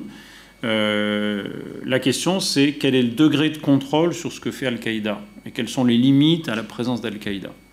Donc euh, il est probable que les talibans accepteront par exemple qu'il n'y ait pas de camp d'entraînement, qu'il n'y ait pas d'usine à faire des bombes, qu'il n'y ait pas de... Voilà, bon, tout ça oui. Maintenant, il y a des milliers de gens liés à Al-Qaïda en Afghanistan. Est-ce que les talibans vont décider de sacrifier ce qui finalement aussi est un instrument de pression sur les Occidentaux? C'est très peu probable à ce stade. Voilà, je pense avoir répondu à peu près aux questions. Dans, pour, prolonger, mais dans le même sens, hein, euh, parce qu'en plus, c'est non seulement des milliers de gens, mais il y a, eu il y a des, beaucoup, il y a des militants Al-Qaïda qui sont mariés, qui ont une présence ancienne, euh, il y a des vrais, euh, il y a des vrais liens humains qui, eux, sont, sont, sont, sont plus difficiles. Euh, sur l'État islamique, il y, a, une, deuxième difficulté, quelque part. Euh, enfin, nous, c'est quelque chose qui nous avait beaucoup inquiété en 2015, et je ne sais pas dans quelle mesure euh, aujourd'hui c'est le cas, mais c'est en tout cas quelque chose moi qui m'inquiète beaucoup. C'est le fait que l'État islamique, il a fondamentalement pas le même public, et il n'avait pas au départ le même public que les talibans. le grand problème, c'est que l'État islamique, il attire un type de, gens qui considèrent les talibans comme un mouvement rural, archaïque, si je devais le dire un peu brutalement, de pecno. Euh, euh, et qui justement était, euh, nous l'un des endroits où on a très vite compris l'influence qu'avait l'État islamique, c'était la fac de théologie de Kaboul, quoi. Où là, il y avait une espèce de vision, c'était là où les talibans étaient vus comme des, des de village, et à l'inverse, on nous disait que les vrais oulémas, les vrais savants, ils étaient plutôt côté État islamique, que leur radio, elle était mieux, qu'ils étaient plus rigoureux, et qui dit aussi quelque chose d'un islam qui, qui, a été très circulant, euh, euh, parce qu'on parle beaucoup euh, des circulations occidentalisées dans les villes afghanes, mais on parle beaucoup moins des circulations de l'islam euh, dans les villes afghanes. Euh, Fariba le faisait d'ailleurs sur le, chiisme, mais du côté sunnisme, c'est là où quelque part il y a eu des formes de, d'appétence au salafisme et l'État islamique arrive comme quelque part le mouvement qui, peut se présenter comme répondant à cette offre. Pour le moment, les talibans ont toujours été très capables euh, de l'éliminer. Ils ont aussi beaucoup investi pour l'éliminer. Hein. Ils, concentrent en 2015 des milliers de combattants contre l'État islamique. Il y a une vraie volonté de lutte. et sur la stratégie internationale pour pour finir, il y a, hum, quelque part, il y, a, quelque chose qui, que je trouve fascinant, c'est il, y a, un vrai apprentissage chez les talibans de la sphère internationale. C'est-à-dire que quand on regarde la manière dont, la question de Bamiyan, euh, euh, des Bouddhas de Bamiyan se passe dans les années 90, la destruction des Bouddhas, ou euh, dont certaines, discussions avec les Nations, Unies se passent, il y a vraiment une, incompréhension quand on lit les témoignages, y compris des, des gens des Nations Unies ou de l'UNESCO, ils ont en face d'eux des interlocuteurs qui, à, certains égards, euh, euh, il y, a des malentendus, je veux dire. les talibans imaginent que là, c'est une logique d'ingérence, qu'on euh, se retrouve sur les Bouddhas de Il faut rappeler qu'avant que les Bouddhas de soient détruits, il y a au contraire un, édit du Mollah Omar qui promet la protection de tous les patrimoines bouddhistes, bouddhiques d'Afghanistan. Et c'est dans un retournement de dernière minute que se passe la destruction des Bouddhas. Hein. On oublie la première partie du processus et, tous les malentendus qui se, jouent autour. C'est plus du tout ce qui se passe dans les années 2000 et 2010. Il y a au contraire un mouvement qui contrôle sa communication, euh, qui en grande, qui, fait a un groupe de gens qui s'est habitué à parler à l'international, qui était plutôt meilleur négociateur et qui avait l'air plus digne dans les fins de discussion que les gens du gouvernement de Kaboul. Euh, euh, et qui à l'inverse, par contre, aujourd'hui est dans un problème, c'est qu'il est en tension entre euh, les normes qu'il promet de respecter. Vous voyez, il parle énormément d'égalité homme-femme, et bon, bah, ce qu'on voit à l'université de Kaboul en ce moment, ce qu'on voit dans plein de secteurs, c'est-à-dire c'est un mouvement qui est en tension entre les promesses qu'il fait et les pratiques qu'il a. c'est compliqué cette histoire, parce qu'en fait, quand on regarde précisément ce que, ce que disent les talibans, ils ont plutôt tendance à faire ce qu'ils disent. Euh, dès qu'on sort des déclarations sur la paix dans le monde, etc. Euh, moi, je vois à peu près les, parce qu'on suivait les, enfin, on a suivi tous les deux évidemment les déclarations, etc. En fait, ils font à peu près. Alors, il y a des choses, évidemment, ils ont dit qu'ils feraient pas et qu'ils font. C'est par exemple les, exécutions de gens euh, comme ça, de manière un peu arbitraire, sans processus. Ça, ils le font effectivement, mais ils s'en vantent pas. Par contre, le reste, euh, ils ont tout de suite dit que effectivement euh, il, y aurait, une fac, mais euh, de manière séparée, enfin, l'apartheid des sexes. Ils ont assez vite dit aussi qu'ils permettraient certains voyages, pas d'autres. Donc je pense qu'ils sont sur des positions dures, mais annoncées. C'est-à-dire qu'on on les accuse souvent d'être hypocrites. Je crois qu'il faut faire attention à cet argument, parce qu'ils ne sont pas tellement hypocrites. Hein, euh, et, d'ailleurs, euh, l'absence d'hypocrisie peut aller assez loin, puisque l'annonce de leur gouvernement, c'est pas vraiment quelque chose d'hypocrite, c'est quelque chose de très cash. On dit voilà, on est au pouvoir et essentiellement, c'est un peu comme la formation d'un gouvernement du PS, si vous voulez, euh, c'est une lutte de, faire un équilibre des tendances, quoi. Hein. Donc vous avez un peu des gens, un peu des gens d'Akani, un peu des gens du Sud, un peu voilà. Donc je, pense que, alors après, on peut ne pas être du tout satisfait de ce qu'ils font, mais l'hypocrisie n'est pas la marque de fabrique des, des talibans. Hein. Je crois que c'est voilà.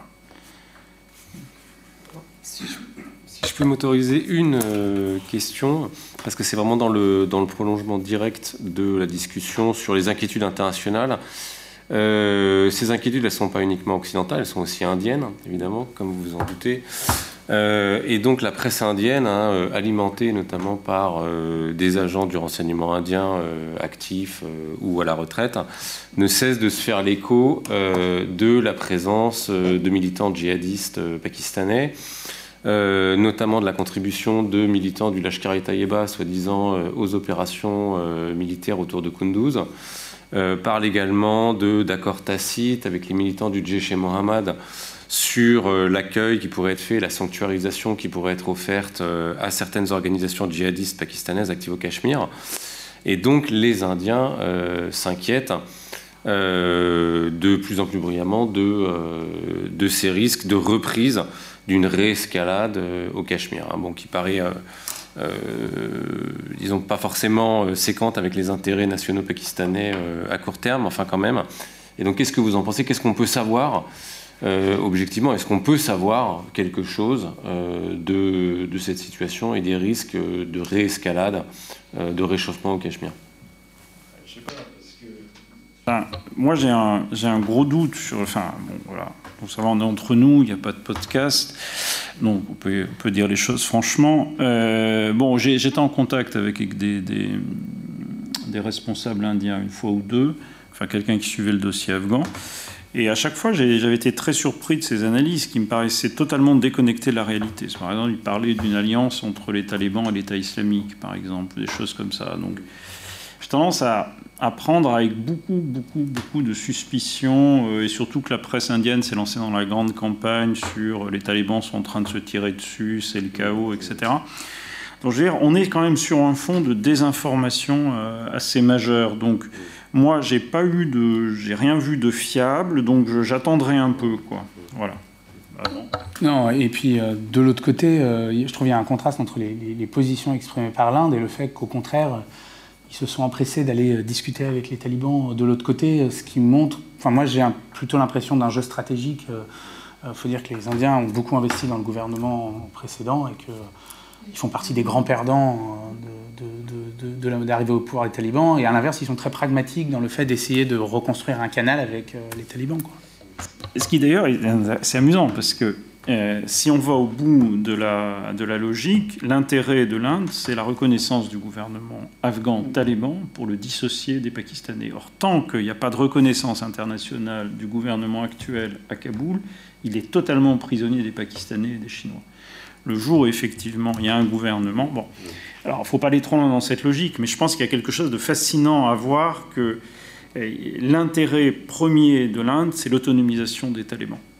Et ça, ça passe par une reconnaissance internationale. Donc euh, je pense que tout le monde le sait. Enfin, ce que je dis là, c'est évidemment c'est une évidence. Hein.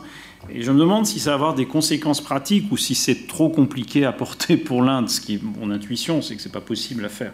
Mais en fait, ça les arrangerait beaucoup, je crois, sur le fond. Super, merci. Euh, est-ce qu'il y a d'autres questions? Oui. Désolé. Euh, Xavier, euh, directeur de la l'émission Cartala, donc merci pour votre présentation. Moi, j'aurais une question, euh, justement, enfin, enfin, on parle des talibans, c'est le sujet, mais pour faire la guerre, il y a forcément deux, deux, camps.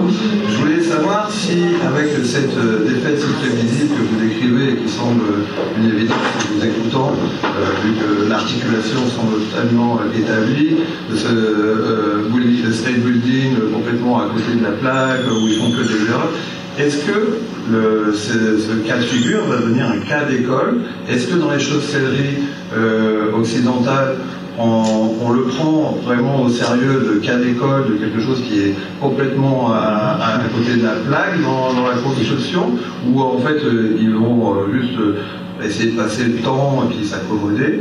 Et ça me fait poser une deuxième question, c'est en vision comparatiste avec euh, des state building, par exemple, avec euh, le développement en Afrique, euh, qui depuis 50 ans, bah, peut-être potentiellement, je pense justement aux tribunaux, je pense aux écoles, je pense aux réactions que ça produit, je pense à tout ce que vous avez écrit, qui euh, qui, euh, qui, résonne avec euh, ce titre-là du dernier livre de Jean-Pierre Olivier Sardan sur la revanche des contextes. On voit bien que le, local prend la revanche sur une construction à hoc et, ailleurs. Est-ce que ça fait qu'à l'école et est-ce qu'il y a un comparatif à avoir où la situation de guerre fait que c'est complètement à part? Alors c'est la question qu'il fallait pas poser parce que du coup on va être obligé de dire plein de trucs désagréables à plein de gens. Euh, mais bon, de l'autre côté, euh, bon pourquoi pas. Oui, oui, oui. Euh, non, on est devant un, problème. Alors je parle même pas des Américains. Là, je vais juste parler de, enfin, de nous. on est devant un problème majeur de, de, production des politiques étrangères, hein, visiblement. Hein. C'est-à-dire qu'on est allé s'agiter un peu partout. Ça fait dix ans qu'on s'agite, euh, dix ans qu'il se passe rien ou pas grand-chose. C'est-à-dire que, évidemment, les déterminants euh, des politiques françaises, ça n'a jamais été ce qui se passait en Afghanistan, c'est ce qui se passait à Washington. Bon, c'est une évidence. Ça pose un problème quand même. C'est-à-dire qu'aujourd'hui, on est un peu en train de se rouler par terre parce qu'on a un problème de sous-marin, j'ai cru comprendre, du côté de l'Australie. Mais il faut voir que toute notre politique, ça a été une politique de suivisme euh, par rapport, moins à l'Irak, mais euh, sur la Syrie, on s'est quand même pris une humiliation sévère, etc. etc. Donc moi, ce que je constate, c'est qu'on n'a plus vraiment les moyens de penser des politiques euh, autonomes. Et je dis bien penser, je ne parle même pas de, de, la quincaillerie, des trucs, mais je parle simplement de penser. Et là, on se retrouve avec un problème massif dont il va falloir quand même parler à un moment donné, c'est que la technostructure, euh, j'adore le terme technostructure, parce je ne sais pas trop ce que ça veut dire. Donc plus concrètement, euh, les hauts fonctionnaires, euh, les think tanks, etc. en France sont très directement liés aux États-Unis, directement ou indirectement, par le biais de trajectoires personnelles, de financement, etc. Je disais le dernier article du Washington, non, du New York Times, où toutes les sources étaient du Marshall, Marshall Fund en Europe. Voilà, donc c'est-à-dire qu'on est en train, nous, dans la façon dont on pense, on s'est tellement américanisé, on reprend tellement euh, les, lignes directrices posées à Washington. Par exemple, sur la Chine est devenu un grand problème en France le jour où les Américains ont décidé que c'était un grand problème en France. Ce qui, moi, je ne dis pas que c'est un problème ou pas, je dis simplement que c'est un peu gênant qu'effectivement on n'ait jamais eu aucune autonomie intellectuelle sur ce dossier. Voilà, ça pose un vrai problème. Hein, moi, je suis beaucoup passé dans les think tanks dans les années Bon, j'ai complètement été mis au frigo jusqu'à 12 bin en France. Hein. Avant, j'ai pas trop été invité nulle part. Après l'embuscade, on a eu des pertes un peu sévères en Afghanistan, donc du coup, voilà. Euh, et je me rends compte que dans les think tanks, c'était la ligne américaine qui systématiquement allait, allait triompher sur tous les sujets. Ça pose un vrai problème de fond. Voilà. Euh, donc voilà. Et maintenant, je pense qu'Adam va parler du Mali, qui est notre nouveau terrain. Donc, euh, juste en, j'en profite juste pour préciser. C'est pas nous qui créons les catastrophes, c'est juste qu'on suit le. On avait comme surnom à Kaboul les, cavaliers de l'apocalypse, euh, parce qu'on était toujours hyper pessimiste. Euh, juste un, petit ajout, parce que c'est quand même, c'est pas possible de ne pas dire deux petites choses. La première, c'est que moi je trouve qu'il y, a un effet de retournement qui est absolument ingérable entre le fait que pendant dix ans, on se faisait, on se faisait regarder mal parce qu'on disait que la guerre était perdue et, les gens nous répondaient les talibans ne pourront jamais prendre Kaboul parce qu'ils sont méchants.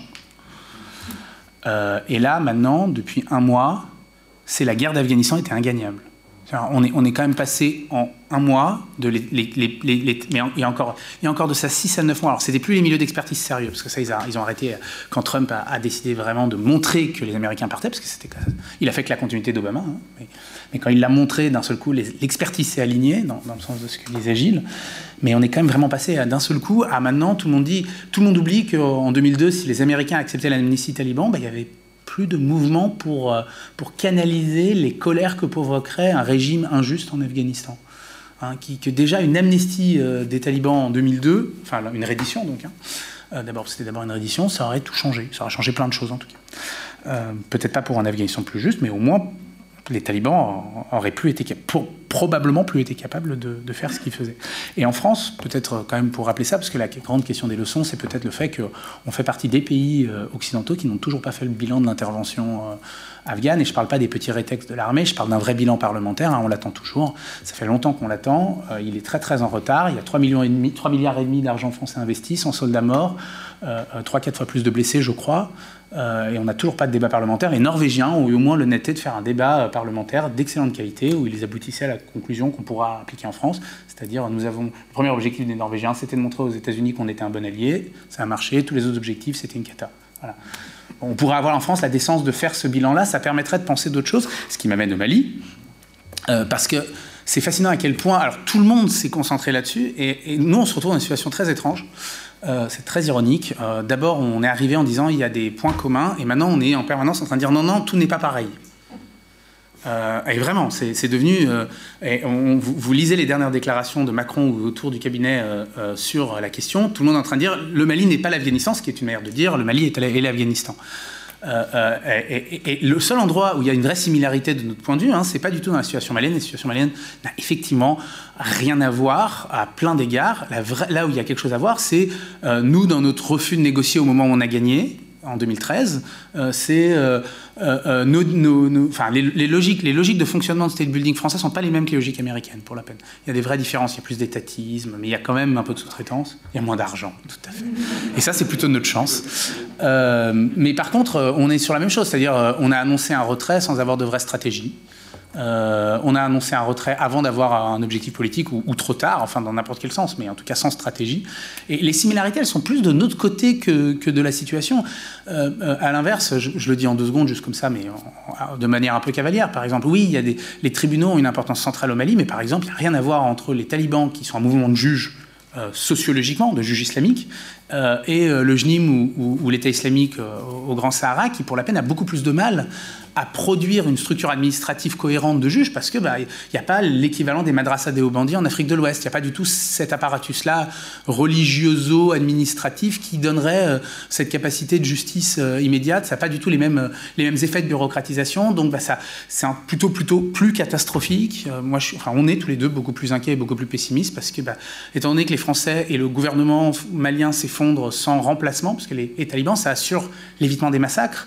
Euh, la guerre d'Afghanistan a été une guerre avec un bilan humain effroyable, euh, mais euh, quand on est arrivé en Syrie, on a vu qu'il y a plus effroyable que l'effroyable, et pour la peine, en Afghanistan, il y a eu très peu de massacres, de grands massacres, dans les 20 années de guerre, au Mali, les massacres ont commencé très vite et, le retrait du gouvernement, le retrait des Français, plus des, djihadistes pas capables, eux, à l'inverse, d'imposer un ordre, ça donne des massacres de plus en plus ethnicisés. Donc c'est vraiment une autre situation, quoi. Peut-être un autre point commun qui est en fait dont Adam n'a pas parlé là, mais qui est en fait au cœur de ce qu'on fait, c'est la classe, euh, c'est la disparition de l'État, ça il l'a dit, et puis deuxièmement, c'est des classes dirigeantes qui se comportent pas comme des classes dirigeantes. C'est-à-dire qu'une classe dirigeante, ça vise à manipuler un système social pour assurer sa reproduction dans une position dominante. Hein. On va faire un truc un peu marxisant. C'est autorisé ici? Oui, non, toujours pas. on va, vous voyez l'idée, quoi. Euh, et par contre, on a en Afghanistan, au Mali, et on peut mettre la Centrafrique et un paquet de pays comme ça, on a euh, des élites politiques qui ne sont pas des classes dominantes parce que l'horizon n'est pas la reproduction, l'horizon c'est euh, la fuite, c'est essentiellement l'appropriation privée, c'est pas des stratégies de groupe. Et c'est ça qui est fascinant dans le cas du Mali, c'est que ça devient très compliqué pour l'État de France, enfin pour les internationaux, les PTF, comme on dit, hein, les partenaires techniques financiers, de faire quoi que ce soit, parce qu'il n'y a, pas, euh, a pas une volonté de survie de la classe, euh, de la classe politique malienne. Il y a une volonté d'appropriation, de captation des ressources, mais il n'y a pas la volonté de faire fonctionner le système. Donc grosso modo, on met de l'argent, il n'y a pas d'imposition hein, au Mali, c'est grosso modo les impôts, c'est nous. Hein. Et euh, la classe dirigeante continue à euh, désintégrer le système progressivement jusqu'au bout. Ils iront jusqu'au bout, comme la classe politique afghane est allée jusqu'au bout de la désintégration. Et il est extrêmement difficile, voire impossible, de faire quelque chose. Et Wagner, ils viendront, ils viendront pas. Hein. Wagner, c'est la civilisation russe en Centrafrique.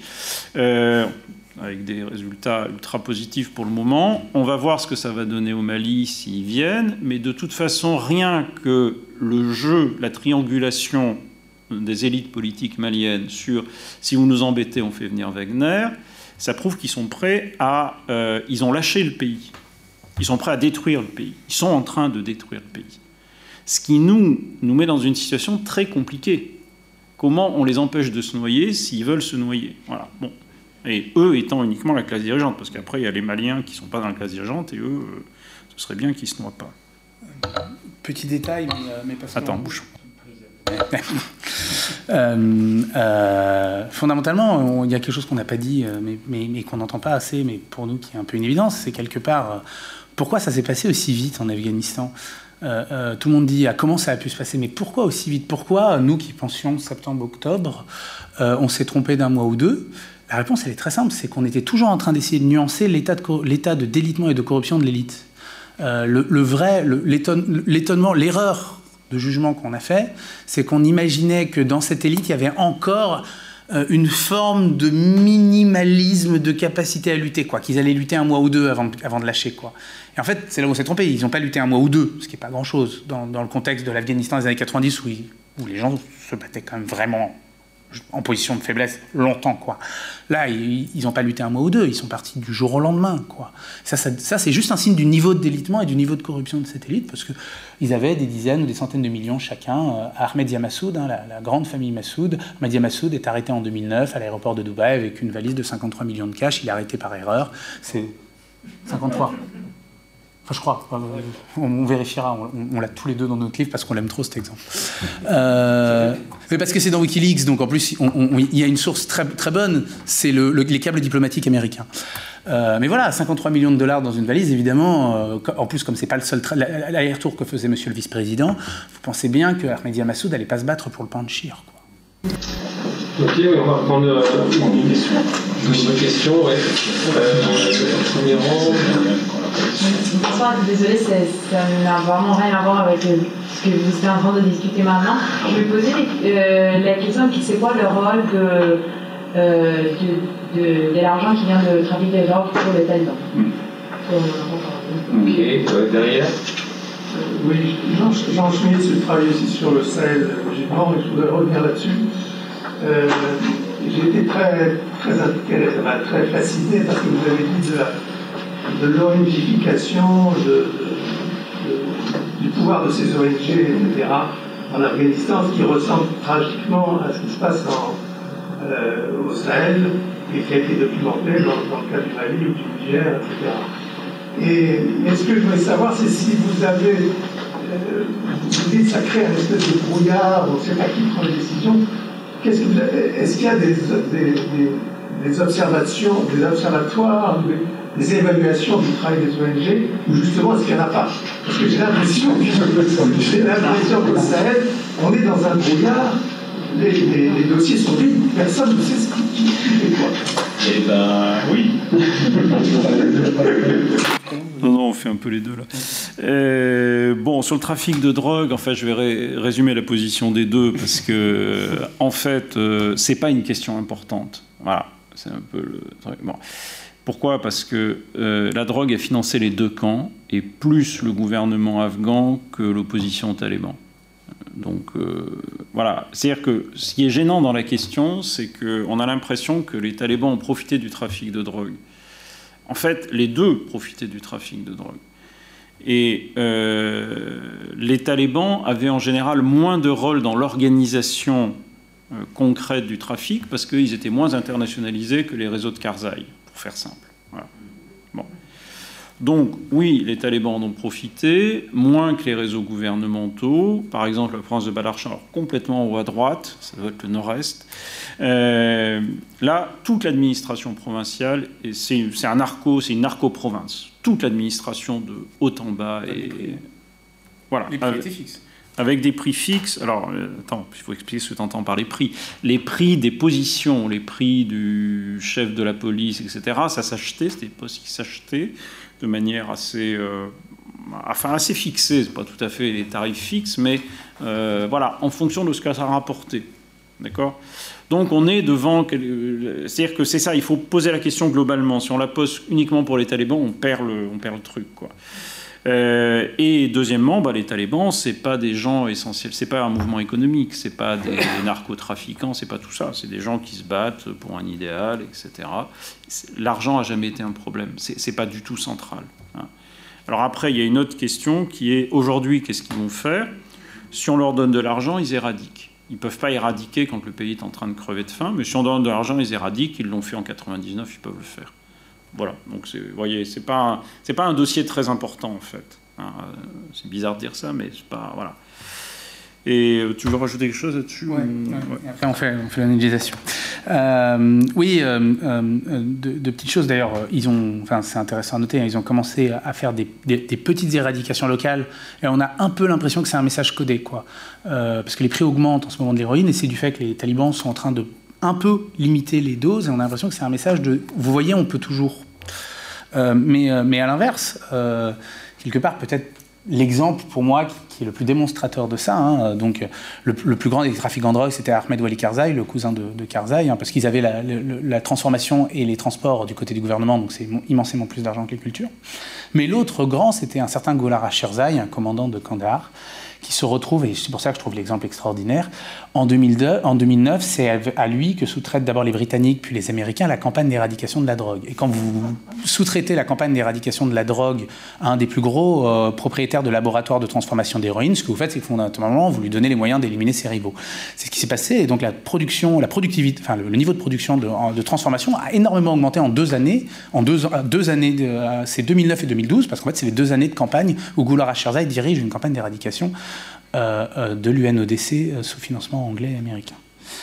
je te laisse reprendre sur l'analysation. Oui, il y aurait plein d'histoires à raconter sur oui. Goulard Bon, mais enfin, on ne peut pas tomber trop dans l'anecdotique. maintenant, sur l'ONGification, bon, bah, c'est très très bien connu et démontré au Sahel. Hein. Enfin, faire l'Afrique pour ça, c'est quand même une différence avec l'Afghanistan, c'est qu'on a des gens depuis des décennies, euh, je ne sais plus qui mentionnait, c'est Xavier qui mentionnait Olivier de Sardan, bon, euh, évidemment, euh, ça fait partie de, tout, de tous ces chercheurs qui ont bien démontré les processus, les démonter, pardon, les processus. On sait qu'aujourd'hui au Mali, pour faire une réunion, il faut payer les gens c'est les perdièmes, etc. Il faut payer les gens pour assister aux réunions. Donc en fait, il faut payer les gens pour les aider, pour monter un programme qui va et une fois que vous avez arrêté de payer, le programme s'effondre. Voilà, c'est ça. Bon, et puis en plus de ça, vous avez systématiquement des détournements massifs qui empêchent tout de fonctionner. C'est-à-dire qu'on est exactement dans une impasse avec les ONG sont une espèce de quick fix. Euh, de, façon rapide d'améliorer quelque chose, mais en fait ça détruit le système. Et là, euh, augmentation des inégalités territoriales, euh, contournement systématique de l'État. Et alors là, Adam va rentrer dans les détails parce qu'il a une meilleure mémoire que moi. Alors la réponse est non, personne ne sait ce qui se passe. C'est-à-dire que la coordination des PTF, euh, ça ne fonctionne pas. Ils ne sont pas fichus de savoir ce qu'ils font les uns les autres. Et donc on ne sait pas. On est allé. Bon, vas-y, continue. Non, non, vas-y, parce que. Non, on est allé voir un peu au ministère des Finances, etc., partout, au Trésor. Personne ne sait comment ça fonctionne. Voilà. Donc, euh, en fait, si aujourd'hui quelqu'un veut faire un tableau synthétique des financements étrangers au Mali, etc., c'est pas possible. À moins qu'il y ait une source qui nous ait échappé, mais franchement, non. Le FMI ne le sait pas, la Banque mondiale ne le sait pas, les Français ne le savent certainement pas, personne ne le sait. Donc voilà, ça vous donne une idée du brouillard. Quoi ce qui est extraordinaire, mais qui donne une bonne idée de comment ça marche, c'est qu'en fait, parce qu'on a, on, a vraiment la réponse à la question, parce qu'on a vraiment posé beaucoup, beaucoup, beaucoup, beaucoup, beaucoup, beaucoup, beaucoup la question, et on l'a posé vraiment partout, parce qu'on s'est dit la même chose. Hein, c'est, vraiment. Et on a vraiment eu les gens en face de nous qui nous disaient, et on l'a eu plusieurs fois cette réponse-là, c'est une excellente question, vous voulez pas faire une étude dessus? C'est pas une blague. Hein. C'est vraiment pas une blague. Et on a eu enfin quelqu'un qui a une. Comment dire Parce que parfois c'est très bien d'avoir des, vrais bons experts. Et sur le Mali, ce qui est extraordinaire, c'est qu'il y a des experts techniques français excellents. Quoi. Alors ça, c'est la vraie différence avec l'Afghanistan. Il y a vraiment des, gens qui, connaissent la machinerie de l'aide et de l'État. Enfin, on a rencontré des cerveaux brillants, quoi. Et je pense particulièrement à un cerveau, et Gilles voit lequel, je suis sûr, euh, qui nous disait, en fait, le pire, c'est que les des études visant à faire ça, il y en a déjà eu plein. Le paradoxe, c'est que c'est pas, euh, pas qu'on est arrivé avec une idée brillante parce qu'on serait venu de l'extérieur, c'est qu'en fait, régulièrement, il y a un acteur, et c'est jamais le même parce que c'est chacun à son tour, parce que chacun a besoin de son truc. Donc les, Hollandais euh, envoient un expert qui connaît ou pas le Mali, qui euh, euh, connaît ou pas la question des ONG, ça dépend des cas, il y a des gens qui... L'expertise est définie un peu différemment selon les cas, mais qui vient, fait le tour des ambassades, fait le tour des, pour essayer, fait le tour des administrations, pour ce qui prend du temps à tout le monde, hein, d'ailleurs, il y a un nombre de... enfin, il faudra savoir un jour le nombre de temps perdu dans les études occidentales au Mali, mais ça prend du temps à tout le monde. Et dans les ministères maliens, oui, à commencer par les ministères maliens, où tout le monde fait un effort pour essayer de répondre à à peu près ce qu'il a, euh, où nous, on a fait ça sans, l'étude. Bon, tant pis. Euh, euh, mais mais surtout, l'étude dure un an et hop, elle disparaît, elle n'est pas distribuée et en général, elle est toujours partielle. Et donc la réponse est vraiment non. Mais en Afghanistan, il y avait le même problème en soi. On n'arrivait jamais à avoir une vraie information sur la question. Et parce que, petit dernier détail, les ONG ne veulent pas répondre à la question. Le, grand, le gros business des ONG, c'est quand même, puis bon, il y, a, un effet idéologique, parce qu'il y a quand même la volonté de travailler de son côté par soi-même. Il y a un vrai refus euh, de, de, d'être chapeauté, j'ai perdu le mot technique, euh, il y a un vrai refus d'être chapeauté, d'être régulé, d'avoir d'être, de répondre à un droit euh, de la part de beaucoup d'ONG en pratique. Et si je peux me permettre de rajouter, quelque chose, c'est qu'en 96, quand les talibans ont pris le pouvoir en Afghanistan, il y a eu des, tensions répétées avec les ONG. Alors là, vous avez deux, deux façons de raconter l'histoire. Les, talibans sont des salauds, ce qui de toute façon est vrai, mais euh, les talibans sont des salauds et donc euh, ils ont euh, fait des misères aux ONG, y compris un ou deux passages à tabac de gens qui se trouvaient là où ils n'auraient pas dû se trouver, etc. Et donc on voit bien que, etc., etc. Et puis vous avez une autre façon de raconter l'histoire, qui est plus sa version talibane et qui n'est pas euh, intrinsèquement ni exclusive de l'autre version, ni totalement stupide, c'est que c'était impossible d'arriver à obtenir une coordination des ONG. Et euh, quand euh, Ashraf Rani, donc qui est devenu plus tard président, qui était ministre des Finances à l'époque, a essayé de coordonner vaguement les ONG en 2004, 3, 4, 4 5, bah, il a simplement pas réussi, il a dû abandonner. Donc il y a une résistance et tout ce que je racontais tout à l'heure sur euh, le local, alors c'est à la fois des idées un peu rousseauistes sur l'autogouvernement des communautés, c'est quand même le truc le plus bête du monde, mais si ça fonctionne, c'est qu'à un moment donné, ça permet à des ONG de dire, moi je travaille avec la choura du, du bled machin, et donc, je ne rends pas de compte à cet état lointain, euh, ce monstre euh, le plus froid des monstres froids. Moi, je fais du local, on se connaît tous, c'est sympa, etc. Bon. Voilà, voilà. Et on se rend compte qu'il y a franchement des positions idéologiques qui ont des vrais soubassements matériels. Mais quelles sont les intentions des talibans vis-à-vis des ONG Est-ce qu'ils vont faire une sélection? Ils vont garder certaines ONG plutôt que d'autres? Ou euh, quel est votre sentiment là-dessus? Un, sentiment, c'est trop dire. Alors déjà, euh, ils, ils, veulent le retour d'ONG puisqu'ils l'ont dit. Euh, ils ont un problème, c'est. Mais pas toutes. Mais pas toutes. Alors, dans les, là, là ce, ce, que je peux vous répondre précisément, c'est ce qu'ils faisaient dans les années 2010. Ça, vous aurez une réponse précise. Dans les années 2010, grosso modo, euh, ils acceptaient les ONG qui, selon eux, hein, parce que c'était eux qui jugeaient de la question, n'avaient pas été trop près de l'intervention militaire, grosso modo. Euh, donc les ONG qui avaient été de leur point de vue des sous-traitants de l'armée américaine, il y en avait plein. Euh, ça arrivait vraiment, quoi. C'est même majoritaire en termes de fonds. Euh, eux, non. mais parfois, d'ailleurs, enfin, souvent, d'ailleurs, ils se trompaient. Euh, qu'il y avait des ONG qui avaient été sous-traitantes de l'armée américaine, ils ne le voyaient pas, ils considéraient que non. Donc, euh, euh, mais à l'inverse, la réponse à qui oui, c'est évident. Enfin, il y a une série d'ONG qui ont très bonne presse chez les talibans, MSF, enfin tous les gens qui font du médical. Il y a eu un très bel appel, ça n'a malheureusement pas été très entendu, par une afghano-norvégienne, enfin scandinave en tout cas, je crois norvégienne, qui est, euh, enfin, qui est, norvégienne d'origine afghane, très exactement, qui travaille sur les campagnes de, polio et qui disait, qui disait qu'on venait de lui couper les fonds. Hein, C'était il y a trois semaines. Il disait on, on, on, on, nous a coupé les fonds. On est le seul secteur où il y a consensus partout, tout le monde. Les talibans veulent qu'on soit là. Ils laissent les femmes venir travailler dans les cliniques. Ils laissent faire les campagnes de polio. Ils laissent les gens dans les cliniques et on nous coupe les fonds parce qu'il faut tout couper. Quoi faut que vous remettiez les fonds. Là, on est dans le sud, à Kandahar, on est là, on, ne bouge pas, on fait le lien, on, fait survivre euh, des milieux éduqués à Kandahar. Euh, il faut, faut pas arrêter. Et elle n'a pas été entendue. Oui, je crois que le à ce stade-là, on va, on va avoir un problème qui est plus un problème occidental qu'afghan. Euh, et je crois qu'on a quand même des propositions au Congrès américain de, lister le, le, mouvement taliban comme mouvement terroriste. Et donc là, ça interdirait de facto aux ONG. Enfin, c'est le côté extraterritorial des Américains. C'est-à-dire que s'ils décident ça, plus personne ne peut y aller. Quoi. Hein. Et euh, je dirais aussi que... Euh, y compris la CIA parce que la CIA a ses propres ONG.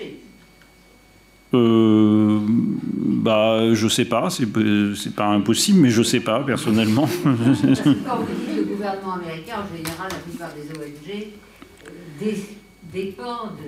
Alors, il y a, alors, il y a, non, je ne pense pas, mais euh, ce qu'on a, c'est effectivement euh, la quasi-totalité des ONG en, en, dehors de MSF et autres qui sont effectivement dépendante des financements occidentaux, euh, Europe, euh, enfin Union européenne, gouvernement américain, etc.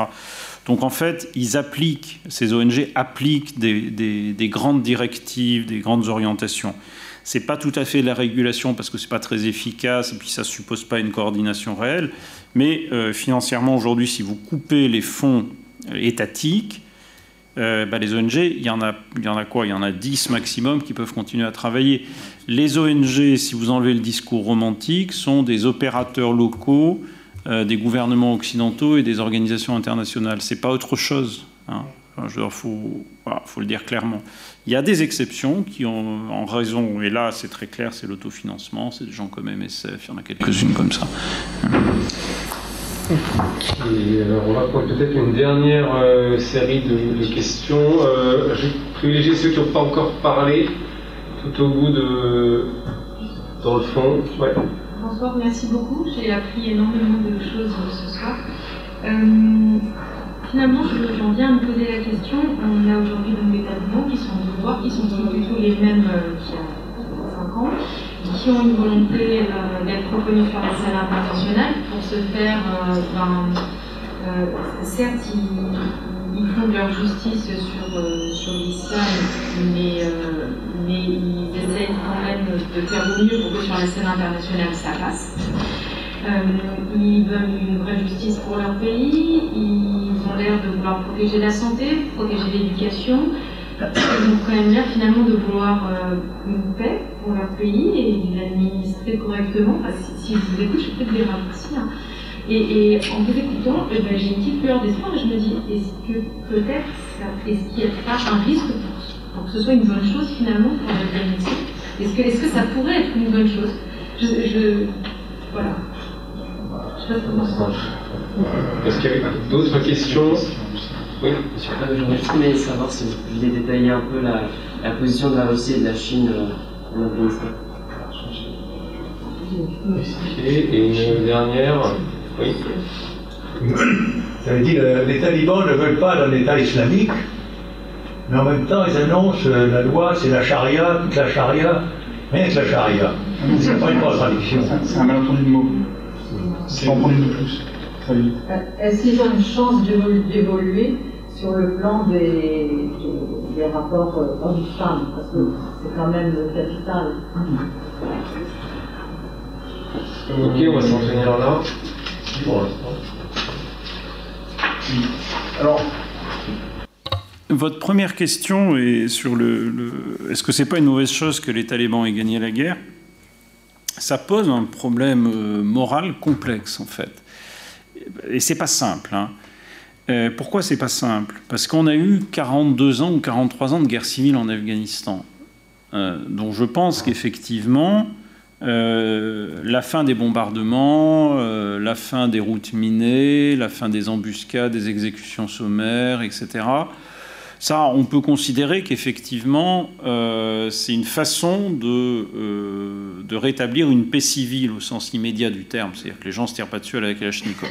Bon, voilà. Euh, maintenant, je pense que les talibans, ils l'ont montré, enfin, ils sont très, encore une fois, pas tellement hypocrites. Ils ont un modèle de société qui est un modèle très fondamentaliste, très dur. Hein, il n'y aura visiblement pas de compromis sur un certain nombre de dossiers. Et la seule chose qui va les conduire à évoluer, c'est un, les pressions internationales, deux, le temps qui passe et les difficultés qu'ils vont avoir à gérer la société urbaine. Voilà. Ça veut dire que, bah, moi, ça me fait beaucoup penser à l'Espagne de Franco, si vous voulez. Hein. Bah, il va falloir des décennies pour que ça s'ouvre un petit peu progressivement, etc. Si ça va dans le bon sens. Oui, oui, il y avait un. Y avait un, J'ai envie de prendre un exemple parce que fondamentalement, la, question, c'est une bonne chose pour qui? Euh, euh, Et la grande rupture, elle est fondamentalement rural-urbain, c'est-à-dire que pour les Afghans qui vivent en, en, ville, en particulier les milieux éduqués, parce que ça dépend aussi de qui on parle en ville, hein, les milieux paupérisés des, des, des, banlieues qui subissaient le gros de la spéculation foncière et de l'accaparement foncier. Il y a un, les talibans représentent sur les questions foncières euh, quelque chose qui est peut-être dans leur intérêt. Euh, mais pour ce qui est des milieux urbains afghans, euh, non, ceux qui ont vécu deux décennies, c'est une catastrophe, c'est un désastre. Il n'y a pas de mots pour décrire euh, l'effondrement de leur univers. D'ailleurs, il y a heureusement un travail de très bons journalistes, comme euh, en ce moment les séries d'articles de Luc Mathieu et les photos de Sandra Caligiro dans Libération, que je vous conseille de lire, où vous avez portrait par portrait ce que ça veut dire dans une vie. quoi. Euh, c'est des vraies tragédies. Euh, par contre, ce qu'il n'y a pas assez dans la presse, et ça c'est dommage, et, il, faut, aller chercher le New Yorker pour trouver quelque chose comme ça, c'est quelque chose qui parle des autres femmes afghanes, ces femmes dans les campagnes afghanes, euh, qui trouvent que le départ américain c'est une excellente chose, et que le fait que les talibans soient au pouvoir, c'est mieux que ce qui était avant. Voilà, il n'y a pas de c'est une bonne chose dans l'absolu, c'est une bonne chose pour certains, c'est une mauvaise chose pour d'autres. Euh, comme toute guerre civile, la comparaison avec Franco, je, je sursois parce qu'il y a aussi ça, c'est-à-dire qu'il bah, y a des gens qui, euh, qui, veulent l'arrivée des talibans au pouvoir et il y a beaucoup de gens qui ne le veulent pas et néanmoins ils y sont. Euh, je, réponds juste à la question, ça va être très simple. Hein. Ils sont contre l'État islamique en tant que mouvement, l'organisation État islamique. Ils veulent, le nom, le, les talibans ne s'auto-appellent que très rarement les talibans. Maintenant, ils s'auto-appellent l'Émirat islamique d'Afghanistan. Ils ont, à cet égard, toujours été très clairs. Et avant, voilà, et avant d'ailleurs, rappelons que le gouvernement en place en Afghanistan s'appelait la République islamique d'Afghanistan, qu'elle appliquait le droit islamique, hein, article 72 ou 73 de la Constitution afghane, euh, dans le silence de la loi, la, loi islamique s'applique. Euh, L'un des endroits qui ne faisait pas dissensus en Afghanistan, puisque le gouvernement était plutôt aux mains de fondamentalistes et non pas des modernisateurs qui étaient dans les échelons plutôt euh, milieu de l'administration ou hauts fonctionnaires dans le meilleur des cas et plutôt dans les ministères qui n'avaient pas d'importance politique, euh, stratégique. Euh, euh, les, les, gens qui étaient au pouvoir, Karzai typiquement est un fondamentaliste qui en 98 demande aux talibans, euh, demande d'intégrer le, gouver le, gouvernement taliban. Hein. Au ministère des Affaires étrangères, absolument. Karzai a voulu être membre, a voulu participer au régime taliban, il a été refusé. Euh, tu fais Russie-Chine, je fais genre. Je proteste contre cette séparation. Des... on a écrit un petit papier dans l'IB qui est sorti ou pas ouais. qui est sorti sur le, le, justement la tension moderniste conservateur qui remonte euh, à, à, plusieurs décennies en Afghanistan. Donc, voilà, donc les, les, modernistes ont perdu, ils étaient déjà plutôt alignés sur les communistes, plutôt alignés sur les Américains. Là, ils ont perdu, donc c'est les fondamentalistes qui, eux, vont évidemment se réclamer du nationalisme afghan, qui ont gagné. C'est juste pour revenir sur la, la, première question, parce que je pense qu'il y a une histoire qui est très longue. Euh, voilà. Et euh, après, on peut avoir sa propre position morale. Mais il ne faut pas que ça nous aveugle, il ne faut pas que ça fasse des, des angles morts. C'est-à-dire que moi, ça m'inquiète un peu quand j'entends à la radio ou à la télé, euh, tous, les, tous les gens interviewés sont des femmes qui parlent anglais très bien. Et je me dis, mais bon, c'est un peu compliqué parce que, évidemment, elles existent. C'est pas dire qu'elles n'existent pas. Mais il y a aussi des femmes qui parlent pas bien anglais. Euh, voilà, même qui parlent, voire limite pas anglais. Hein. Euh, voilà, bon, alors maintenant je prends Russie-Chine. Euh, bon, il faut voir que, et ça fait une subtile transition, l'idée que la guerre civile soit terminée en Afghanistan, c'est stabilisateur pour tout le monde. C'est-à-dire qu'il y a une grosse bêtise que les gens disent, c'est ah l'arrivée des talibans ça va déstabiliser. Non, non, la fin de 40 ans de guerre civile, faites-moi confiance que tous les gens qui ont des frontières à gérer Bon, les Russes gèrent la frontière tadjik hein, en pratique et pas que. Hein. Bon, c'est fondamentalement stabilisateur. C'est stabilisateur pour les Iraniens. Les Iraniens ont de fait négocié un accord avec les talibans et c'est ce qui explique que les chiites ne soient pas battus sur Kaboul, Mazar, etc. C'était notre grosse inquiétude avec Adam, c'était qu'il y ait des combats dans Kaboul. Je ne dis pas, moi j'ai vu ceux de 92-94 d'assez près, euh, ça donne pas très envie de recommencer. Et il n'y a pas eu un coup de feu tiré, alors que les, quartiers chiites étaient surarmés. Pourquoi? Parce qu'il y a eu un deal avant, c'est évident. Et c'est pour ça que les délégations euh, talibans sont allées se balader à Téhéran, euh, en Russie, euh, aujourd'hui en Chine, enfin aujourd'hui il y a quelques jours en Chine, au Pakistan, et partout. Les, Indiens aussi ont des contacts. Donc c'est fondamentalement stabilisateur. Maintenant, pour parler de, la question russe et chinoise, factuellement, les Chinois, ils ont, un, fait une route par le petit bout de, terre qui les raccroche euh, à la Chine, donc sur le Waran, enfin le, bout s'appelle, de territoire s'appelle le Waran, ils ont fait une route. Bon, alors, bon, c'est 4000 mètres d'altitude, c'est pas vraiment de la pénétration très facile. Grosso modo, on pousse la, la neige avec le ventre euh, plus de 6 mois de l'année, hein, donc c'est pas. Mais symboliquement, c'est important, c'est la première fois que ça se fait. Euh, et puis deuxièmement, ils avaient commencé à faire des accords matières premières sur certaines matières premières en, Afghanistan, notamment au sud de Kaboul, dans euh, Maïsaïnak, enfin dans la province du, Logar. Bon, voilà. Il y a cette possibilité que les Chinois décident de profiter de la situation de faiblesse économique de l'Afghanistan pour faire passer un certain nombre de contrats très avantageux sur les matières premières. Ça, c'est clair et ça paraît être un peu dans l'agenda chinois en général, je dirais. Globalement, euh, l'Afghanistan vient de tomber, au moins pour le moment, dans la zone d'influence pakistano-chinoise, très clairement. Et les Chinois n'ont aucune inquiétude sur le mouvement ouïghour. De toute façon, il euh, n'y a pas de communication directe entre l'Afghanistan et le Pakistan, et de, ça passerait par le Pakistan, qui est très, voilà, très aligné sur les intérêts chinois. Donc c'est quelque chose de très clair. Maintenant, et là, c'est là qu'on a le point de contact, c'est que le Pakistan va servir de l'Afghanistan pour monter en Asie centrale. Hein. Vous savez que la création des talibans en 1994, en tout cas l'appui pakistanais aux talibans, c'est d'abord de dégager la route qui va vers le Turkménistan. Et au départ, c'était une opération locale. Hein. Et donc là, on se retrouve dans la même configuration. Pour les Pakistanais, c'est enfin un accès terrestre à l'Asie centrale. Bon.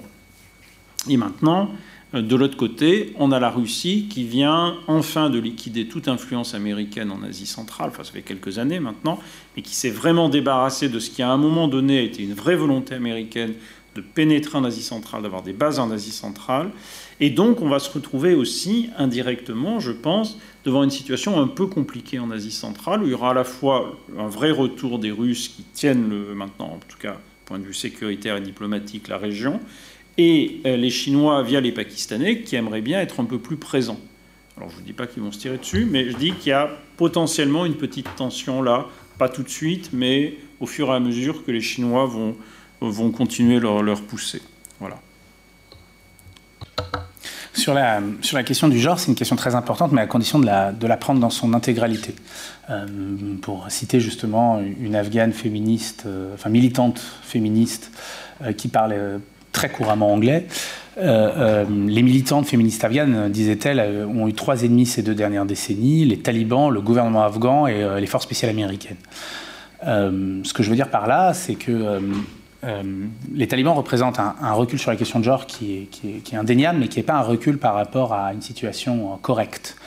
les dernières deux décennies en Afghanistan, et en fait c'est une très mauvaise manière de le dire, les, dernières 40, les derniers 43 ans sur les questions de genre ont été euh, dramatiques pour des raisons assez évidentes. D'abord, c'est que les guerres civiles sont toujours des moments euh, très très violents sur les questions de genre, mais en plus en Afghanistan, c'est un cas extrême euh, d'instrumentalisation des questions de genre par tous les belligérants. Personne n'a pas pris les questions de genre comme une question essentielle du conflit. Euh, les communistes ont commencé avec ça en 78. Euh, les moudjahidines se battaient au nom de, la protection des femmes contre la volonté de les, de les, de les dévoiler, de les, les, de les, séculariser et de provoquer des partouzes, parce qu'il y avait vraiment ce langage-là et qu'il fallait protéger la femme afghane de ce régime communiste. Euh, les talibans font instrumentaliser la question du genre, les Américains instrumentalisent la question du genre. Je vous rappelle que le, premier, le, discours qui suit euh, le discours de Bush sur la nécessité d'agir euh, d'une manière assez vengeresse, puisque le discours de Bush, c'est je vous ai entendu sur les ruines du 11 septembre, les États-Unis vous ont entendu et ceux qui ont fait ça vous entendront bientôt. Puis il y a le discours devant le Congrès. Et quelques jours plus tard, il y a Laura Bush qui fait un grand discours sur la question de genre en disant que la guerre en Afghanistan, elle n'est pas, seulement sur le terrorisme, elle est d'abord pour libérer la femme afghane. la femme afghane, cette figure unique, cette, euh, figure récurrente. Euh, et dans les, années qui vont suivre, euh, on va se retrouver avec un, écosystème de, de, lutte féministe extraordinairement courageux, mais complètement hors sol parce que dépendant fondamentalement de l'aide occidentale. Hein. L'extraordinaire avancée, par exemple, qui a été la loi euh, l'application dans le droit afghan des conventions CEDAW, donc des conventions pour mettre fin aux discriminations et aux violences néfastes faites aux femmes. Enfin, je ne sais plus quelle est la traduction française, je la connais en anglais. Ending Violence Against Women, la, convention de suite à, Mexico. Euh, elle, amène une, progression des droits des femmes extraordinaire, mais en fait, elle n'est pas votée par le, par le Parlement. Elle est euh, euh, imposée par les Occidentaux à Karzai, qu'il fait passer en décret en même temps qu'il fait passer une modification du code Jafarid, donc du code sur les chiites, absolument rétrograde, avec l'autorisation du mariage des petites filles à 8 ans. Les deux lois passent en même temps. Hein par décret. C'est le deal d'ailleurs. c'est en même temps. Non, mais c'est en même temps. C'est le, les décrets sont signés en même temps. Quand je dis en même temps, c'est en même temps. Euh, on signe les deux, quoi. Euh, c'est un message double. C'est euh, Karzai dit aux occidentaux, je, fais ça, et il dit aux, fondamentalistes, je fais ça. et en fait, la loi finalement est retirée, elle n'est pas faite, elle n'est jamais entrée en, en action parce que elle posait un certain nombre de problèmes. Euh, euh, et qu'est-ce qui se passe? Il n'y a pas de loi, mais on met quand même en place des tribunaux spéciaux. Et donc il y a eu des tribunaux spéciaux qui n'avaient aucun statut légal en Afghanistan, qui étaient des procureurs spéciaux de lutte contre les violences faites aux femmes, qui n'avaient pas d'existence spéciale. Mais comme les Anglais et les Américains finançaient ces tribunaux intégralement, bah, ce n'était pas possible d'arrêter le programme. Les, Afghans, l'État afghan n'avait pas les moyens d'empêcher l'apparition d'un programme contraire à son droit. Euh, et là, ce que vous voyez, c'est à quel point les progrès sur les questions qui ont touché les femmes en Afghanistan euh, était, euh, était dans, une, sphère euh, pour les autres femmes dans les zones rurales, typiquement ces autres femmes, pour reprendre le titre de l'article du New Yorker, je ne suis pas sûr que le recul soit aussi énorme que ça. Les vraies questions qui se posent, elles sont à deux endroits. Et ça, ça amène vraiment l'endroit où, à mon avis, il faut travailler les, talibans en profondeur en termes de pression. C'est l'accès à l'éducation et l'accès à la santé. Voilà, c'est les deux endroits. l'éducation allant jusqu'à l'éducation supérieure. C'est les deux endroits où, à mon avis, s'il si, si, y a quelqu'un euh, si les Occidentaux veulent faire pression quelque part, c'est là faut faire pression. Et en plus, je pense que c'est possible. Euh, euh, c'est-à-dire de s'assurer que, grosso modo, les femmes aient accès aux cliniques, qu'elles aient accès à l'école, qu'elles aient accès à l'éducation supérieure. Voilà. C'est ça qui limitera le recul, parce que c'est vraiment les endroits où il y a eu un progrès. Les endroits où il y a eu un vrai progrès pendant cette intervention, c'est l'accès des femmes aux écoles et aux cliniques, et à la santé. Bon, merci à tous les deux. hein. Je crois qu'on va se quitter sur ces recommandations. hein. J'espère que vous avez tous pris bonne note et que vous les relirez autour de vous. Merci à nos deux intervenants. hein. On a vraiment fait un vaste euh, tour d'horizon. Merci à tout ce public aussi pour vos excellentes questions. Et euh, voilà, le moment est venu de vous souhaiter une bonne soirée et de nous séparer. Merci à tous.